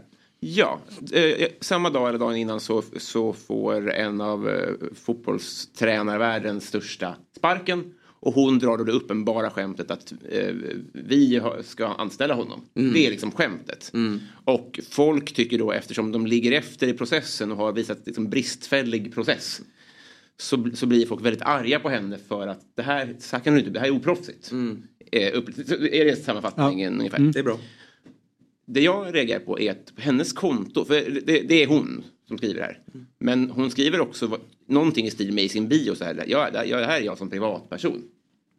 Det kan hon ju glömma. Eller liksom, jag tänkte, är det en disclaimer? Kan man ha ett konto där man tramsar? Nej, det kan man. Eller så här, jo, det kan du, men då, det är till priset av din identitet. Alltså det är klart att du kan ha ett altkonto. Det är därifrån liksom being horny on main. Alltså att man ska inte, du vet, hålla det där till ett skämtkonto. Så att vad hon gör här, hon vill ju lite äta kakan och ha den. Alltså hon vill ju skoja om någonting skoj, när hon vet samtidigt att hon kanske är liksom, folk är kanske inte i den bästa mindsetet att ta emot ett skoj just nu. Så att hon, det är ju, jag menar, det är ju på hennes egen risk hon gör det här. Och samtidigt tycker jag, apropå vad vi pratade om förut, hur lång tid tar det här att sätta ihop? Alltså för henne. Hon fick tanken att så här, nu kickas Mourinho, var liksom hon fick tanken, haha, vi värver. Och sen så det där är ju en slarv, det är ju en skärmdump det där. I världens slarvigaste skärmdump. Alltså, du är inte den första som säger det. Nej. Det är, vem var det som var igång på det också? Att den är inte ens bra skärmdump. Hon ska få sparken för det. På det kan man göra. Jag ser det inte som en 25 sekunders process kanske. Ja, precis. Min poäng är inte att så här, det är inte meriterande photoshoppat. Utan att den är bara så här, hon har helt uppenbart följt ett infall här. Och men, återigen, om man som supporter då har förväntan att hon ska vara djupt sval och professionell, har man det, eller? Ja, jag vet inte, bara professionell kanske. Det är oväntat, det får man hålla med om. Jag är inte alls med på hatet. Men hade det inte blivit så mycket med hat, hade jag nog reagerat på att det kändes åtminstone oväntat, kanske till och med oproffsigt. Men reaktionen, alltså stormen i vattenglaset blev så stor att jag direkt kände att det här vill jag inte vara en del av. Precis, det vänder och det blir, precis. Ja.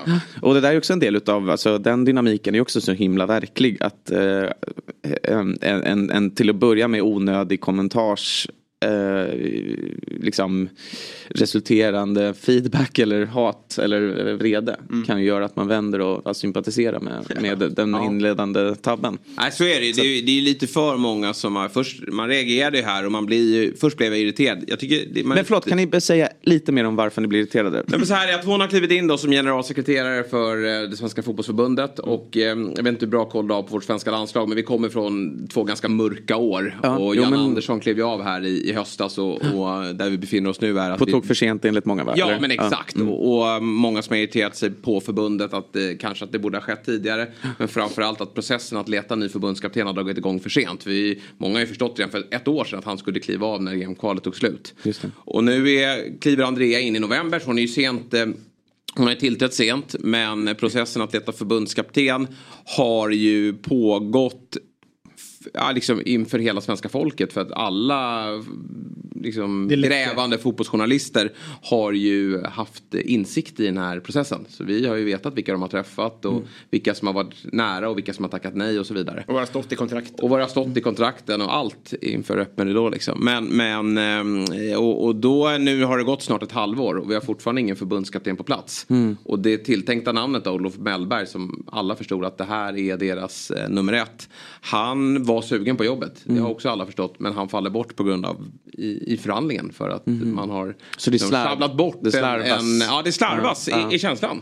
Det vi får läsa oss till. Men jag kan säga jag blev inte irriterad alls. Jag bara kollade på det och var så här, 100 skämt. Men sen när när det gick igång så tänker jag att det är just reaktionerna som kanske gör följer tweeten som gör att de kanske sitter där i förbundet och tycker att vad är det för jävla gnäll liksom? Det är klart att vi kan ställa de här kraven, varför blir folk så jävla upprörda för vi ska möta Moldavien och Azerbaijan och så här, det är klart att vi ska vinna de här matcherna. Alltså å ena sidan säger folk att det är för lite krav på landslaget. Och sen när vi sätter krav på landslaget att med resultatkrav så blir folk förbannade. Så jag vet inte om de kanske sitter där och tycker att alla andra idioter. Och i den kontexten lägger man ut den. Då kanske det blir att von Oben-grej som kanske är opassande. Jag känner att de känner ju inte sin publik. Nej men read the room, ja. Ja, men en annan grej som jag tänker på när det gäller förbundet och så här, fotbollsförbundet har varit känt för att det är en folkrörelse. Det har alltid varit en tillgänglighet och en öppenhet. De tidigare ordföranden som har funnits har ju kommit verkligen ur, om man säger, socialdemokratin lite grann. Och verkligen in i liksom allt vad folkrörelse står för. Vilket gör att man har kunnat ringa till tidigare ordförande Lars-Åke Lagrell när som helst. Han svarade alltid. Eller Karl-Erik Nilsson var också tillgänglig hela tiden. Nu har de fått in en proffspolitiker, Fredrik Reinfeldt. En ny generalsekreterare. De får in en ny presschef. Och de har stängt igen helt fullt och ut.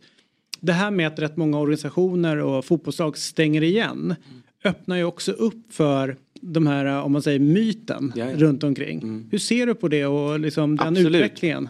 Det finns en av mina favoritböcker som eller liksom en av de mest klargörande böckerna inom den här grunden egentligen till mitt ämnesområde, som är liksom varför sprider vi felaktigheter? Varför är det attraktivt för människor?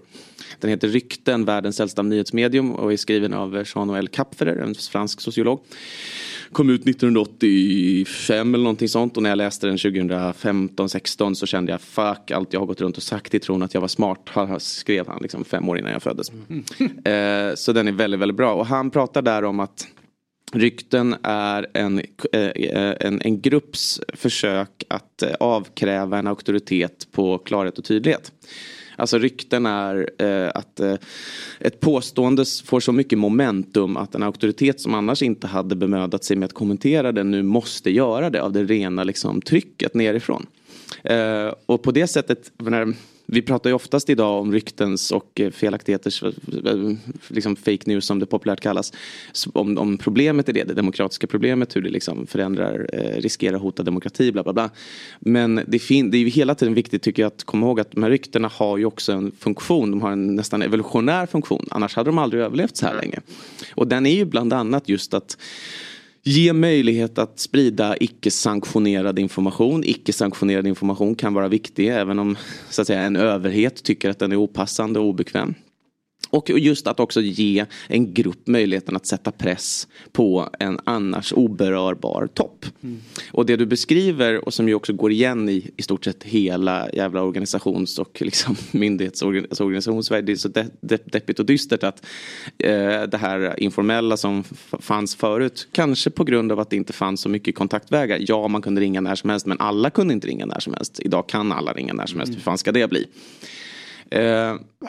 Den förlusten är ju liksom just klarheten och tydligheten och men också det här lite informella att man kunde kanske, det kanske fanns en annan kultur också av att säga så här, du jag vill bara veta det kommer inte ut, alltså även om ens ansvar som journalist kanske är att faktiskt informera, men att det kanske fanns lite mer utav en tystnadskorruption där, lite mer utav en liksom gemensam deal att berätta för mig så vet jag och då så kommer jag portionera ut det här i ett snyggt tempo liksom.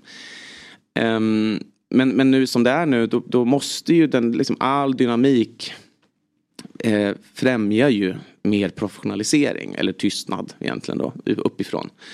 Och den dynamiken kommer osvikligen att främja ryktesspridningen. Och ibland kommer vissa av de ryktena bli så pass stora så att det kommer kräva en reaktion. Och på det sättet, sett ur det perspektivet, så är responsen på den här tweeten faktiskt en typ av ganska nyttig fingervisning om just hur i synk med fansen man är i förbundets topp. Och det är möjligt att de har missat det. Det är ju möjligt att de lite liksom elfenbenstornsmässigt sitter och är så här, det kommer, snart löser det sig, vadå? Vi har ju bara en vanlig förväntan. Alltså att de har idén om att de bara är liksom rätt ut och allting motiverat. Men den här reaktionen kanske ändå är ett sätt att visa att gruppen visar ni fattar inte hur jävla osynkad ni är nu med våra förväntningar. Så på det sättet så spelar det ju också en roll liksom. Just den här typen av gruppreaktioner på, och ryktesspridning. Går det du pratade om silly season här och där man köper och säljer spelare. Jag berättar själv att i perioder är jag ointresserad av sanningen nästan för att skvallret har ett egenvärde på något sätt. Mitt tidigare exempel som inte har med fotboll att göra är ju de här reklamfilmerna med besvikna människor i Bingolotto, Lilla Sportspegeln och Café Norrköping eller vad det är. Där folk, nej inte badsalt, och det är en pojke som kastar boll i ett hål på läsbordspegeln och sånt där. Och de där bara, de har ju funnits i 100 år. Och jag ser varje gång som de dyker upp på min TikTok så ser jag 100 kommentarer där folk säger det här är fake och så kommer någon annan som säger nej det är inte alls det. Och ibland blir jag orolig så här, kan man se en sån trend att folk blir mindre och mindre intresserade av sanningen? Är folk lika dumma som jag? Eller har det där alltid funnits? Nej, det finns ju alltid en gräns mellan vart vårt intresse... Ja, men just som du var inne på förut. Vi är konsumenter av information på samma sätt som vi är konsumenter av mat. Att vi hela tiden dras till socker och salt som alltså så här, det är snabba kolhydrater, gott, liksom, omedelbart tillfredsställande. Samtidigt som vi behöver med jämna mellanrum fibrer och protein. Liksom. Och till slut så kommer ju vår kropp protestera om vi inte får fiber och protein. Och där är jag lite liksom, antar jag, någon sorts hopplös optimist. Men jag tänker att informationsmässigt är detsamma. Efter för mycket fett och salt så kommer vi att behöva protein och liksom, fibrer.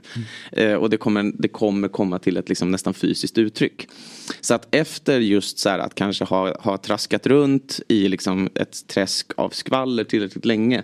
Då blir man ju på något sätt intresserad utav substans. Men i kommentarsfält till så här reklamer, det handlar också om kontexter, alltså vad är kontexten här? Du pratar om liksom kommentarsfält till ett reklamklipp på internet. Jag tror inte att det är någon där som är liksom i mindsetet, jag är ute efter substansierad information som är seriös och allvarlig liksom. Utan där är ju kontexten mer så här tjabba om skit på internet, och då blir ju tonen en annan. Så att nej, jag tror att vårt sanningsintresse är lika stort nu som någonsin. Jag tillhör inte de som tror att vi liksom är i grunden förändrade nu gentemot för 20 eller för 25-30 år sedan, alltså pre-internet liksom. Det är stökigt nu men det är väldigt svårt tycker jag att adressera skälen till stökigheten. Är det att vi har internet och att det är galet och vilt på internet, eller är det att vi har en så här geopolitisk internationell situation där allt är jättestört? Alltså jag menar vad är hönan och ägget? Är det liksom TikTok eller är det att det är så här 14 olika fronters krig just nu internationellt och att så här alla nivåer av samhället är asoroliga för klimatkollaps, liksom konflikter, alltså det finns ju så många olika politiska grundbottnar som gör att återigen plockar man ut liksom enskildheten, knäpperier på internet, då är det ju lätt att se den i sig som oroande, men den utspelar ju sig på en scen där vi försätts i olika tillstånd liksom. God morgon, fotbollsmorgon. Woo! Ny säsong av Robinson på TV4 Play. Hetta, storm, hunger. Det har hela tiden varit en kamp. Nu är det blod och tårar. Fan, händer just det. Det är detta inte okej. Robinson 2024, nu fucking kör vi. Streama söndag på TV4 Play. Ett poddtips från Podplay. I podden Något Kaiko garanterar röskötarna Brutti och jag Davva dig en stor doskratt. Där följer jag pladask för köttätandet igen. Man är lite som en jävla vampyr. Man har fått lite blodsmak och då måste man ha mer. Udda spaningar, fängslande anekdoter och en och annan arg rant. Jag måste ha mitt kaffe på morgonen för annars är jag ingen trevlig människa. Då är du ingen trevlig människa, punkt. Något Kaiko, hör du på Podplay. Därför är gardinerna. God morgon, fotbollsmorgon. Woo! Skulle man kunna lösa det här med, för att rätt mycket sprids ju som ni säger då på de lite mer snabbare plattformarna. Har de här företagen då som ställer ut de här plattformarna för folk att bidra med innehåll, har de något ansvar för samtalet som är där? Skulle man kunna liksom kräva att folk legitimerar sig, att man vet att det här är en riktig människa som skriver och att den personen då i så fall blir ansvarig för eventuella felaktigheter man skriver eller hat och hot och sådana saker. Precis, men när du säger ansvarig för felaktigheter, vad är det? Är det inte det? Rena lögner. Ja, men att vara ansvarig för det, vad är det? Det finns ju ingen liksom juridisk... som jag såg, Gary Lineker blev ju påhoppad nu utan någon komiker, alltså Gary Lineker, ja, du har koll. Och han då hävdar då att Gary Lineker har tagit betalt utav, fått betalt för utav den, ja, nere i Qatar och fått massa pengar därifrån för att vara där nere. I själva verket var han där och jobbade för BBC. Och då sa han det att du bör ta bort den där, annars kommer du få konsekvenser för det. Alltså, men då visste man ju vem det är som har skrivit det, men det här kommer ju leva på. Och det, precis, och det är ju i en också, det ska också sägas att det är ju i en kontext där det är möjligt att typ stämma skiten ur en, jag menar i England så har de ju ganska drakoniska sådana lagar där man kan hålla på att stämma folk åt höger och vänster och faktiskt få ut massa pengar utav det. Jag tror inte att det i Sverige skulle räknas som förtal, utan det är mer en anklagelse. Behöva en ansvarig utgivare. Precis. Min poäng med att ställa den motfrågan egentligen, den retoriska motfrågan, det var att så här, vad är att vara ansvarig för felaktigheter man sprider?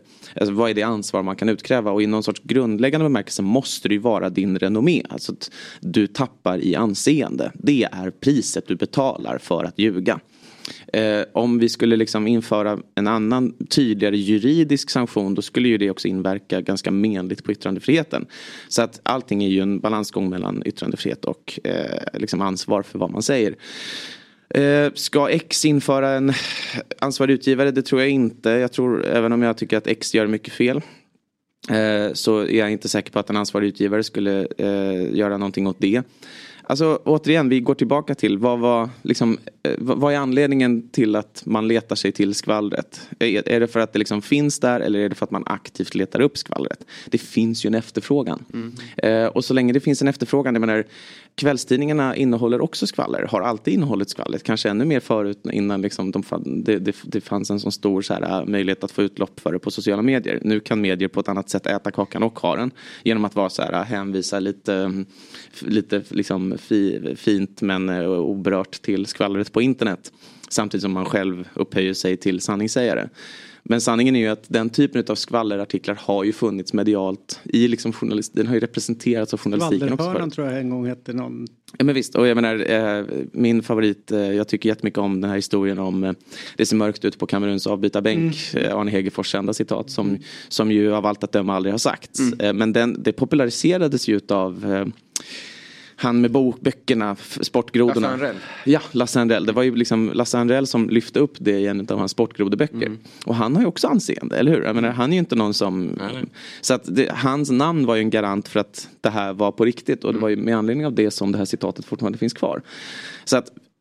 Ska vi hänga Lasse Anrell? Ja, det tycker jag inte. Jag tycker inte det. För att jag tycker att så här, det finns, man kan inte utse individuella plattformar eller liksom individer till syndabockar över att vi som människor attraheras av all information som finns tillgänglig i lägen där den är som mest intressant. Mm.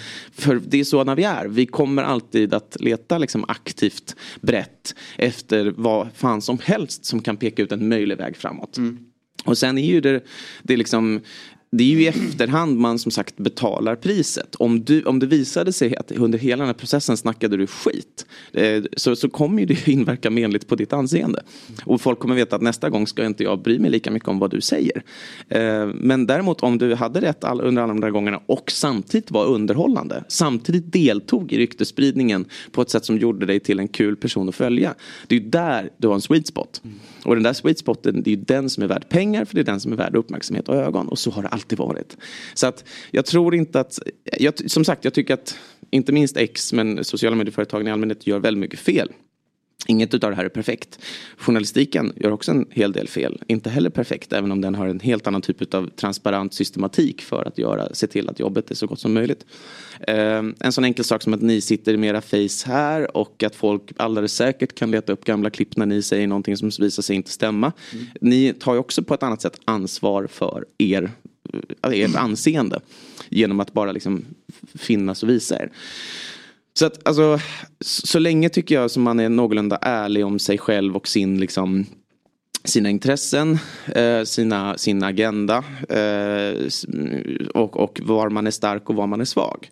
Som jag tycker att det är helt okej att snacka skit så länge man gör det med den tydliga vignetten. Här har jag ingen aning. Hela mitt liv. Ja, jag menar vad fan, det är kul liksom. Alltså det är ju också en del av hela dialogen. Jag är nämligen lite inne på att vi ska hänga Lasse Anrell för det här, för jag har retroaktivt, det är ju inte en jävla sportgroda som stämmer. Alla gamla experter har berättat det där har jag ju aldrig sagt. Nej. Och min fråga då är, för om vi tar de här, vi återkommer till de här reklamerna som där finns det alltså ett företag i grunden som de här filmerna blir virala på att folk inte vet om de är där. De har inget intresse av att berätta att det här var en reklamfilm från början. Men Arne Hegerfors har ju ett intresse av att berätta. Jag sa inte det. Men det jag tycker att, hur gör man om man har blivit anklagad för en trivial sak men som ändå upplever så här, jag vill inte gå det fascinerande är att Arne Hegerfors själv inte, han har ju själv bekräftat att han har sagt det här. Va? Ja, och det är ju för att vad som hände, jag intervjuade Arne Hegerfors om det här när det begav sig, när det här började på Flashback. Det var på Flashback som det var någon tråd där det var så här, jag har letat efter den här matchen där han ska ha sagt det här med Kameruns avbytarbänk. Och jag hittade den inte. Mm. Och då började man i den här tråden systematiskt, man gick till KB liksom, kollade igenom matcherna, de gamla bandade matcherna. Mm. Och nu har man en sån här lång lista där man har avfört alla. Och sen mellan de kommer ändå in folk där som är så här, jag minns bestämt att jag satt i soffan och såg detta. Mm. Och sen blir de driftkucku och forum för skämt i 2 timmar. Och sen. Men hur som helst, i det här vevan när det här liksom seglade upp, då intervjuade jag Arne Hegerfors. Mm. Och frågade honom, minns du att du har sagt det här? Ja, jo men det minns jag. Okej, och hur minns du det? Jo men jag minns att folk började komma fram till mig på stan och säga, det var kul sagt Arne. Mm. Han kunde inte peka ut när, han hade ingen minnesbild av själva ögonblicket när han sa det. Men han hade minnesbilden utav när folk började credda honom för att ha sagt det. Mm. Och hans jobb är ju att säga sådana saker. Mm. Så att för honom är det ju helt i trovärdighetens linje. Det låter ju helt sannolikt att han ska ha sagt det i hans huvud. Ja, ja. För han kan ju inte minnas. Han har ju kommenterat 1 miljon jävla matcher. Mm. Så att han utgick bara kallt för att det här har väl jag sagt. Mm. Liksom. Och just hans bekräftanden då har ju då kommit att användas som starka argument för att han har sagt det. Mm. Men jag menar att det här är liksom en sån vittnespsykologisk illustration utav hur osäkra vi är som källor till även sånt vi själva har gjort. Om kontexten är den att vi gör jättemycket sådana saker som alla går att förväxla med varandra. Mm. Så att Arne Hegerfors själv är ju bara, ser ju bara det här som en sorts ännu en utav väldigt många roliga grejer han tydligen har sagt. Så det verkar inte som att han lider för. Nej, men Göran Zachrisson vet jag i alla fall har dementerat. Han var ju också ett återkommande. Han var ju på var femte sida. Var det inte Göran Zachrisson? Ja. Det är flera av dem som har liksom blivit anklagade i hans triviala bok. Mm. Men hur gör man om man vill dementera en sån här sak? Går det? Eller är det liksom? Ja, nej, man får envisas ganska länge med att säga det här är vi fel, där är fel, där är fel. Nej, det är ju tyvärr. Alltså, en missuppfattning som har satt sig är ju väldigt svår att och göra så mycket åt. Mm. Härligt. Tusen tack för att du kom förbi. Vi ska göra ett udda byte. Det är alltså Jack Werner ut och Anders Timell in. Det är snack om högt och lågt. Byter in en till målvakt typ. Vad säger du? Byter in en till målvakt. Ja, det är verkligen. Jätteintressant. Ja. Och gärna fler gånger tillbaka och prata källkritik. Det behövs i den här världen. Ja, men bara... Tusen tack. Här kommer han. Tjena. Oj, tweet. Ja, visst är snyggt. Ja, men väl. Det är inte plysch. Det blir mycket kontraster nu. Så ni källkritik, vad betyder det? Nej, det är ingenting du ska bry dig om. Så här är det, ingen missade idrottsgalan igår. Och framförallt inte Anders Timell. Och det här är ju din paradgren att recensera. Jag tänkte vi kanske ska börja med det lite grann mer. Att få Anders syn på saker som hänt på tv. Först bara snabbbetyg 1-5, galan. 2. Kanske. 1 tangerade den flera gånger. Men då blir jag lite som Marcus Leip och Lasse Anrell. Det blir lite för sparka in en redan öppen dörr. Det var ju fullständig katastrof där igår tycker jag. Det var 2 timmar som man kanske aldrig mer får tillbaka. Vilket jag kan leva med. Det är mysigt att se alla på något sätt. Det är som att träffa gamla kompisar. Det skulle vara tråkigt om inte Brolin var där. Man fick se en grymt Aravelli. Saknade Dahlin. Det här 94-laget. Det är som gamla kompisar man ser. Men det var... Man kan gå in på detaljer.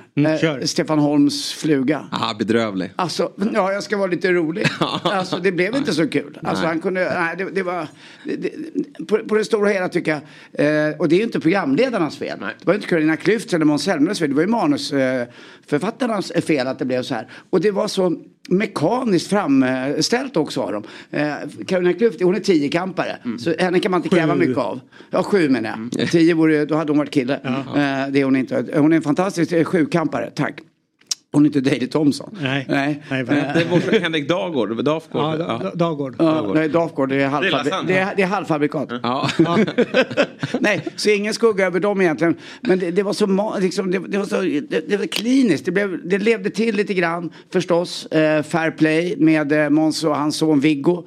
Det blev lite kul när Henrik Larsson faktiskt gick fel och sa det. Och då blev det liksom levande innan han skulle säga någonting. Sen ska inte han säga så mycket, men exakt det han sa var nästan lite för mycket. Prins Daniel tyckte jag ändå klarade sig hyfsat. Han är ett proffs. Och så gulligt ändå med Carl Philip. Det är lite klassens timme där när han ska ut och säga sina grejer. Det blev lite för mycket tårta på tårta. Och Svennis, jag tycker var fantastiskt med Gary Southgate John Terry, Wayne Rooney och kanske skulle, precis som Marcus Dapel skrev, tänk om man hade tagit dit 82-laget. Tänkte sig att Röde Ruben och Torbjörn Nilsson och alla Glenn och Tord och Turbo, vad han hette. Han hette Tord Holmgren.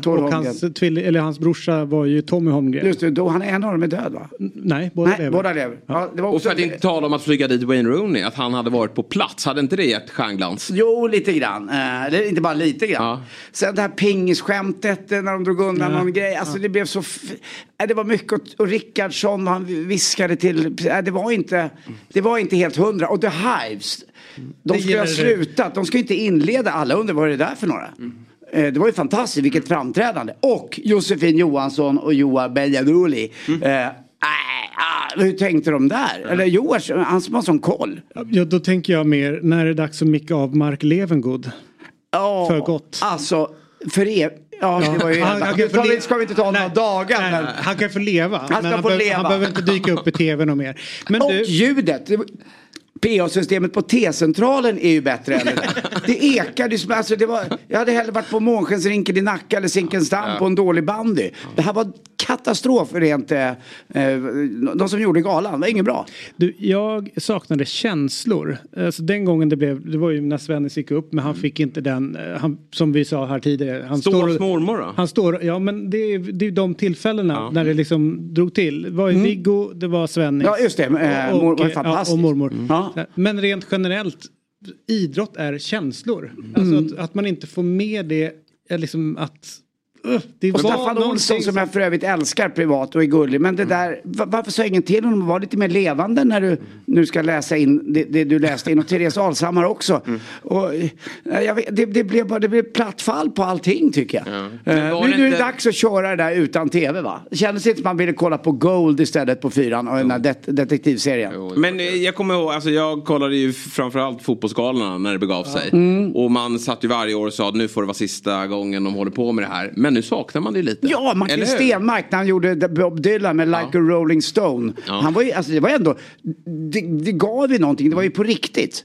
Men det här var... Jag tror problemet är att en gala är jävligt svår och att göra så att det blir intressant tv utav det. Men det är ju fan inte så mycket roligare när man sitter där heller. Men inte det? Nej, men det är ju... Det beror på hur känd du är också. Är du bara med sponsorerna, då är du nästan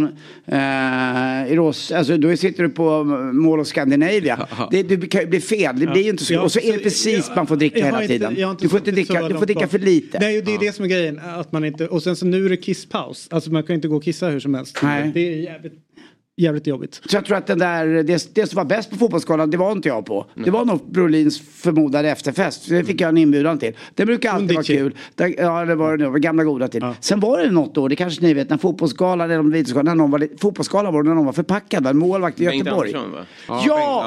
Just det. Det var ju också på riktigt. Lite som det brukar vara när man är på filmafest. Då hade de vunnit där, jag tror 2007 va? När han fått sitt SM-guld och sen så ska han festa loss. Men får jag vara krånglig? Då, för jag tycker själva problemet i premissen är att på galor som går på tv, då är det skådespelare eller det är tv-människor eller det är musiker. Folk som tar en scen. Folk som kan hantera en mikrofon. Ja. De kan det. Det är deras förbannade jobb. Här är det människor som kan hoppa stav.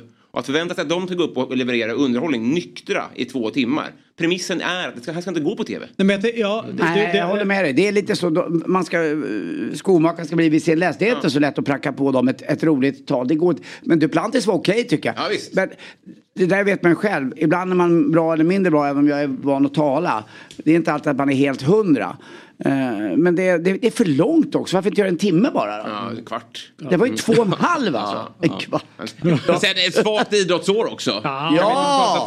Men de fick ändå fram 278 stycken pallplatser internationellt. Ja, men rätt så. Och Sara Sjöström lite amet. Så det här har ju många av. Ja, hon var inte ens glad. Nej. Jag var trött på det där. Har inte plats för det. Var där i Stockholm. Och jag ska inte ta plats längre va? För jag ser att en av Sveriges främsta sportjournalister med den största bikepsen som finns, Disco. Ja, du kan väl förklara varför jag aldrig vinner pengar i vårt V75-system, Disco. Jag tog ju din plats. Ja, jag vet. Ta det med dem sen. Puss på er. Tack. Nu har vi dig, Disco. Ja, är det du som lägger liren också? Nej, men jag hoppade av det här för att ge plats åt Anders och sen dess har de inte vunnit en krona. Så det var också tre år sedan. Så jag fattar. Det var bra timing. Ja, det var det. Du, det är lite silly med Disco och vi börjar med Djurgården. Ja. Vad är det senaste kring Bergvall? Ja, men det senaste är väl att Barcelona är ju pole position där då. Han vill ju dit, som jag fattade så ska de ha ett möte med Barcelona i nästa vecka där det förmodligen kommer avgöras vart han hamnar då. Och som jag fattar det som så är det väl Newcastle ut ur bilden där. I alla fall har inte Djurgården hört någonting från dem sen någon vecka när det kom att de hade ekonomiska problem där. Så att det lutar väl åt Barcelona där jag tror att han själv vill dit, Lucas Bergvall. Men att hans agenter jobbar väl på det också. Så att jag blir inte förvånad om det blir Barcelona. Sen är ju Eintracht Frankfurt med i bilden också. De har väl budat mer tror jag. Och där har Djurgården ett bud som är högre. Men det blir spännande att följa här om det kommer in och mer klubbar i bilden också. Det känns som det har droppat in ganska många intressenter där när han var på Cypern. Men det är väl... Det är ju 8 dagar kvar på fönstret så att 9-10 på vissa. En fråga där, det är lite spännande. Man får ju inte som agent med de nya reglerna ta betalt utan någon som inte har fyllt 18 år. Lukas men de kommer ju upp affären efter han har fyllt 18. Ja, de gör det. Så att, det blir, så att de får det. Och han kommer stanna i Allsvenskan till sommaren minst, vad jag förstår, va? Ja, det är planen i alla fall. Och det, som jag fattar som, om det blir Barcelona så blir det fram till sommaren. Och de har väl lite ekonomiska problem som de måste reda ut först och sådär också. Men blir det Barcelona så blir det nog fram till sommaren. Jag tror att det är ganska klart att han stannar fram till sommaren oavsett vad det blir. Men det beror lite på situationen i Djurgården och vad den här, vilken klubb det blir. Mm. Du, i AIK så är det ju så att Durmas har brutit sitt kontrakt och du pratar om att det är en klubb klar där nere. Vad ligger i det?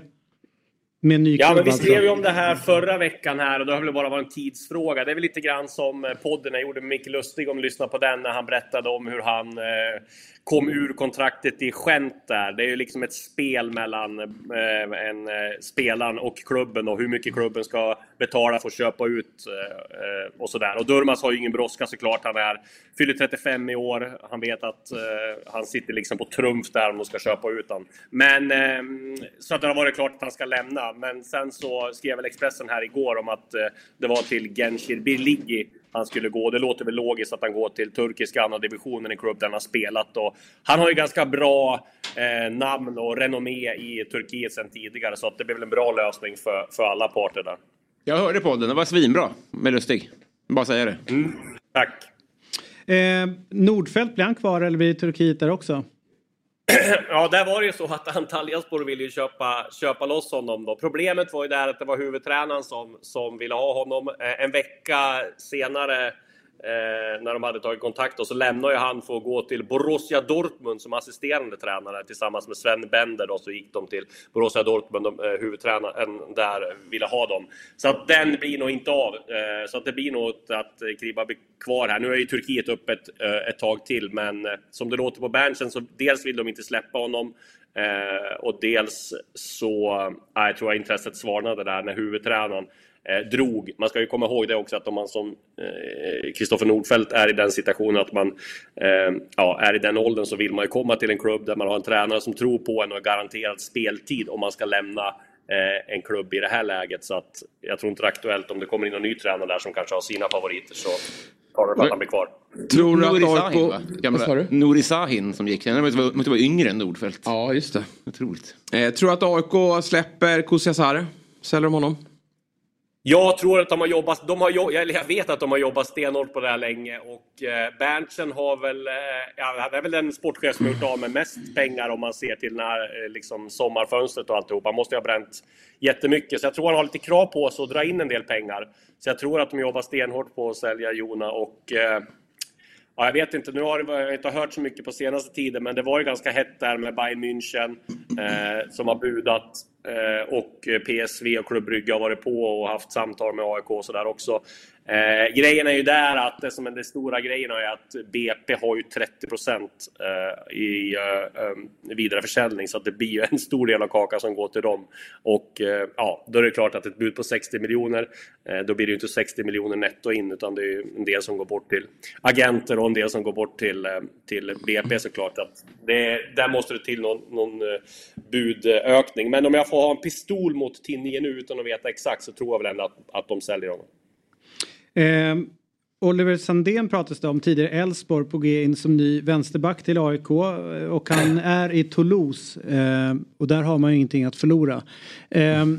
Varför släpper de honom i så fall gratis?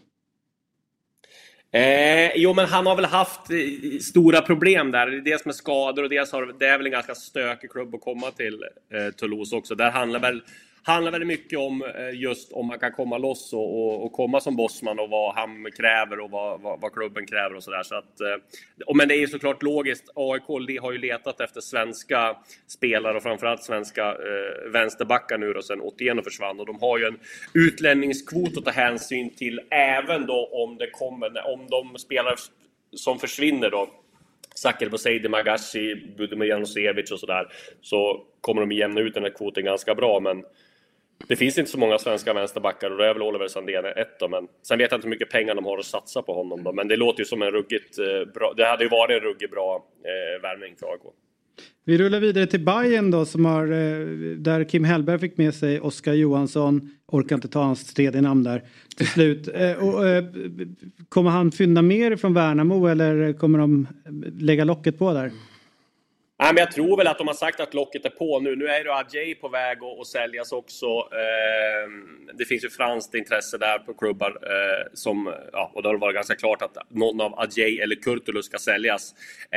Bayern har ju också lite problem. Inte ekonomiska problem skulle jag säga. Men de har lite problem med likviditeten. Det är väl många så här affärer som har gjort så att de delar upp det på många år. Så att de behöver nog göra en affär. Och där är det ju Kurtulus och Adjei som kan säljas då. Så att det är väl ingen vågad gissning att någon av dem säljs här i vinter, och sen så tror jag inte de har speciellt mycket pengar att spendera, så att, men nu när de är förlängningen av Dennis Gyll, förlängningen med Josef Erabi, så att de har väl en ganska bred trupp ändå, även om de säljer, säg att de skulle sälja Jay för 40 miljoner så kanske de tar in en lite billigare ersättare i mittbacksväg då, även om de står sig ganska bra där i konkurrensen tycker jag, och bredden i truppen. Sen är det ju en jättevärvning, alltså meritmässigt, som Malmö gör i Jens Stryger Larsen, 32 bast, landslagsspelare i Danmark. Vad har du att säga om den övergången? Nej, men det var liksom, Rydström var väl ganska tydlig där på guldmatchen och guldfesten att de skulle ha in på två positioner då. Dels en högerback och dels en anfallare som ska avlasta Isak Kiese Lidin. De har fått in Jens Stryger Larsen då, som är han ska spela EM med Danmark. Det blir väl en av de mest meriterade nyförvärven i Allsvenskan i år och på länge då. Så att han har väl gjort 54 A-landskamper för Danmark. Jag ska ju säga, jag har inte sett så mycket spel här i Trabzonspor om jag ska vara ärlig, men kan väl spela till vänster också i backlinjen och till höger och bästa polare med Christiansen, så att... Och där var det också så att det var väl en Celta Vigo som jag fattade som gjorde ett sent försök när de fick en del skador här och försöka övertala han om att dra till La Liga. Men han ville väl hem till Skandinavien och komma närmare Danmark och sådär och få garanterad speltid när han ska spela EM i Danmark. Så att han valde Malmö och det. Ja, får se hur han står sig. Men det känns väl som han kommer bli en av de bästa spelarna i Allsvenskan, även om man inte kan veta på förväg. Och den andra positionen där då, i Malmö med anfallare, vem lutar det åt eller hur går tankarna där? Jag har inte hört något, men där är det väl mer att de ska ju inte ta in något, alltså det verkar ju som de inte kommer att ta in något så här dunderetablerat, som de har ju Isak Kiese Lidin här som vann skytteligan, men det har ju ryktats om en del unga från Balkan då som de har gått bet på, som har varit andra klubbar, så att min gissning där är väl att de tar in något liksom komplement om det inte öppnar sig någon dundervärvning här efter att internationella transferfönstret stängt 31 januari då. Men jag är svårt att se att de skulle liksom ta in någon som skulle konkurrera ut Kiese Thelin eller liksom, jag tror mer att de tar in en som kan liksom, varva med honom. Och man ser ju rätt många unga lovande spelare som går innan de ens spelar en minut i Allsvenskan, och så har ju Malmö Sebastian Anasi och Ta Ali, nu är inte Ta Ali jätteung. Men det måste väl finnas intresse runt, jag tänker i synnerhet Nanasi. Jo, jag vet, men grejen är att Malmö har ju så mycket pengar och de har ju liksom ingen anledning att sälja honom och rea ut honom. Och jag menar, det är ju svår konkurrens. Det är bara att titta på de här klubbarna. Jag menar, titta på klubbarna i Spanien till exempel. Det är inte många som har jättemycket pengar. Jag menar, de klubbarna som skulle kunna bli aktuella för allsvenska spelare. Jag menar, det är ganska dålig ekonomi på spanska lag. Det är ganska dålig ekonomi på många italienska lag. England är det väldigt svårt att ta steget till. Då blir det liksom Håland och sådär. Och de kan ju inte betala kanske lika mycket som Malmö vill ha till exempel för de här. Ta Ali och Nanasi. Men det är klart att det finns intresse att det kommer bud. Men sen har väl... Daniel Andersson var ganska tydlig med att de ska ha bra betalt, och det förstår jag med tanke på att de ska in i ett Champions League-val här och de har satsat och de tog SM-guld nu, de vill in i Europa såklart och få tjäna ännu mer pengar, så att jag förstår att man håller hårt i dem, att det måste till något extra för att han ska gå. Finns det någon övergång som du, eller något rykte som vi bör känna till som kanske vi inte har tagit upp här? Någon liten bomb? Nej, eller? Men det är väl just det här med Elfsborg då, som jag fattade som så här, det är klart att de kommer sälja målvakten Håkon Valdemarsson då, han kommer inte bli kvar. Sen är det bara frågan vilken klubb han kommer gå till, och där finns det intresse både från FCK, både från de holländska klubbar, från belgiska klubbar, så att han lämnar det är ju ganska klart, men det är bara frågan vart han hamnar. Samma sak med Arber Seneli, som jag fattar som så har han liksom meddelat att han vill hem till Elfsborg.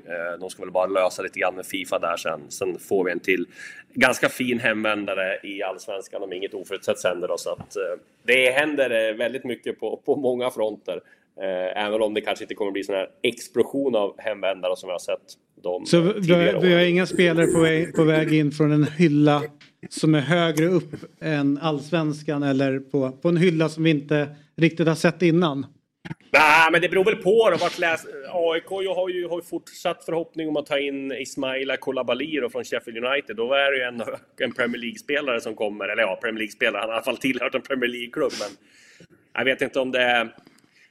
Det kanske inte är Fischer-klass på namnet i alla fall. Men nog är det nog Fischer, bra mycket mer Fischer-klass på planen. Mm. Vi hade Jack Werner här nu som pratade källkritik. Vilket rykte som cirkulerar nu vill du slå ner? Vad är skitsnack? Vad som är skitsnack? Ja, men det var väl... nu ska vi se här. Det ryktades om en spelare till Odense som jag inte... Hampus Findell, ja. Precis. Det tror jag, som jag fattar som stämmer inte det. Nej, strålande. Det har jag också förstått så. Det han ville säga var ju egentligen allt som står i Expressen. Just. Ja, så att det var ju det. Enklaste sättet då att hantera källkritik. Läs vad jag skriver och läs Sportbladet. Det räcker. Ja, grymt. Storsint av det bjuder på det ändå. Ja, det var bra. Då fick vi det sagt också. Tusen tack för den här morgonen, Disco. Alltid härligt att se dig. Jag har aldrig noterat dina biceps på samma sätt som Timell har gjort. Men nästa gång du är i studion så vill vi gärna kika till dem. Absolut, då ska jag komma med kortärmar, det lovar jag. Ja, nice. Bra. Kul med Findell till Odense också. Så mycket att se. Det var ju grymt. Ja.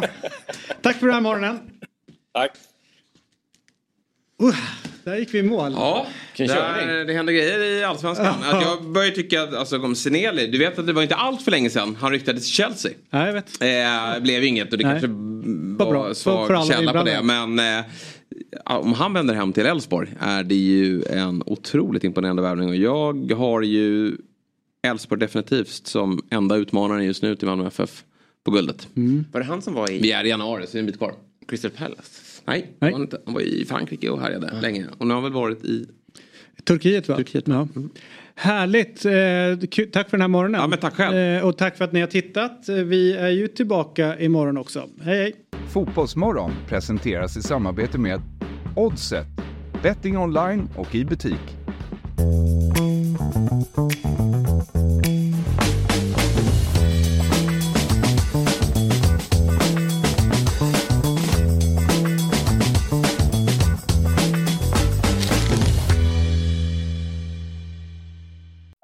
Säsong av Robinson på TV4 Play. Hetta, storm, hunger. Det har hela tiden varit en kamp. Nu är det blod och tårar. Fan, händer just det. Detta är inte okej. Robinson 2024, nu fucking kör vi. Streama söndag på TV4 Play.